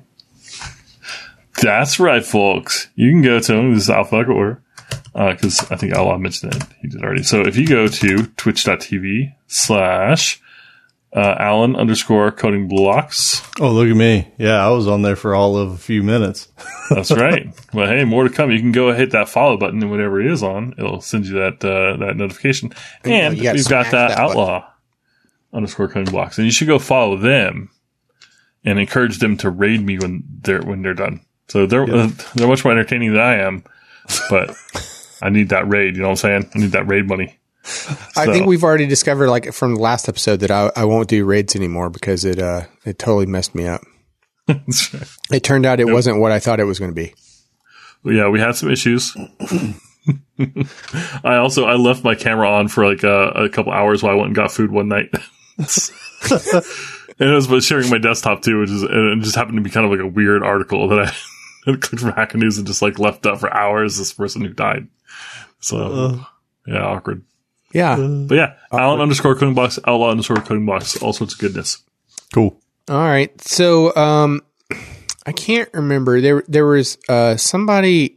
I'll, I'll find it and I'll, I'll include it in the show notes. There was somebody that hit me up with a tip of the week where the um, the premise was that there was a package that you could add into Git so that you could do a um, like a Git and then type in cheat sheet and it would automatically just boom show you all the stuff. And I thought, well, that was pretty cool. But uh, what I super liked was that if you work and play in a Google Cloud platform type of world, the gcloud command has that built into it. So you can type in gcloud space cheat dash sheet and it will boom spit out a cheat sheet of information for you like hey this is how you could do this for example or how you could do that for example. Um, it was a little bit the output was a little bit more verbose than the git one uh, but you know still neat that like right there from the command line you can uh, get a cheat sheet of information. So uh, and i apologize that i can't find who gave me the git tip idea but i will uh, be sure to include that in the um, in the show notes Very cool. so yeah. All right. Well, uh, you know, we hope you've enjoyed this uh, you know, episode of like why you should probably stay away from Python. and uh Oh wait, no, I'm sorry. Why why why Python is uh, popular. Uh, and uh, subscribe to us in, case somebody like just you know passed you a link or whatever. You can subscribe to us. You can find us on every podcast platform uh, that has ever been invented or ever will be invented. Um, but just in case if you found one that uh, we're not on, let us know. And uh, yeah, you know, Alan has updated this helpful link so you could go to www codingblocks.net slash review and uh, leave us a review. We greatly appreciate it. Uh, you know, it really does mean a lot to us every time we read those reviews. And, and we've had some where uh, people will will uh, send us reviews via email or on Slack or whatever, and like uh, it just really means a lot to us when we hear the ways that you know we have helped others in their careers, you know, in whatever small ways we that we might have helped by listening to this rambling. Uh, you know, it, it really means a lot to us to hear that. Yeah, that's excellent. and while you're up there at codingblocks.net, if you haven't looked before, we have amazing show notes. Uh, we do have some examples, discussions, all kinds of things. And if you are looking for somewhere to send some feedback or you have some questions, we do have an amazing Slack community. If you're not a member of it, you can go to codingblocks.net slash Slack and sign yourself up and be in there with, you know, many, many, many like minded individuals. And I was just in the Python uh, chat. Um, I figured I should have, what I should have done ahead of time is gone and, and tried out my arguments there and had them beat me up. So I would be prepared for Owl, uh, Outlaw beating me down over virtual env. Make sure to follow us on Twitter at Blocks or head over to uh, codingblocks.net and find all our social links at the top of the page.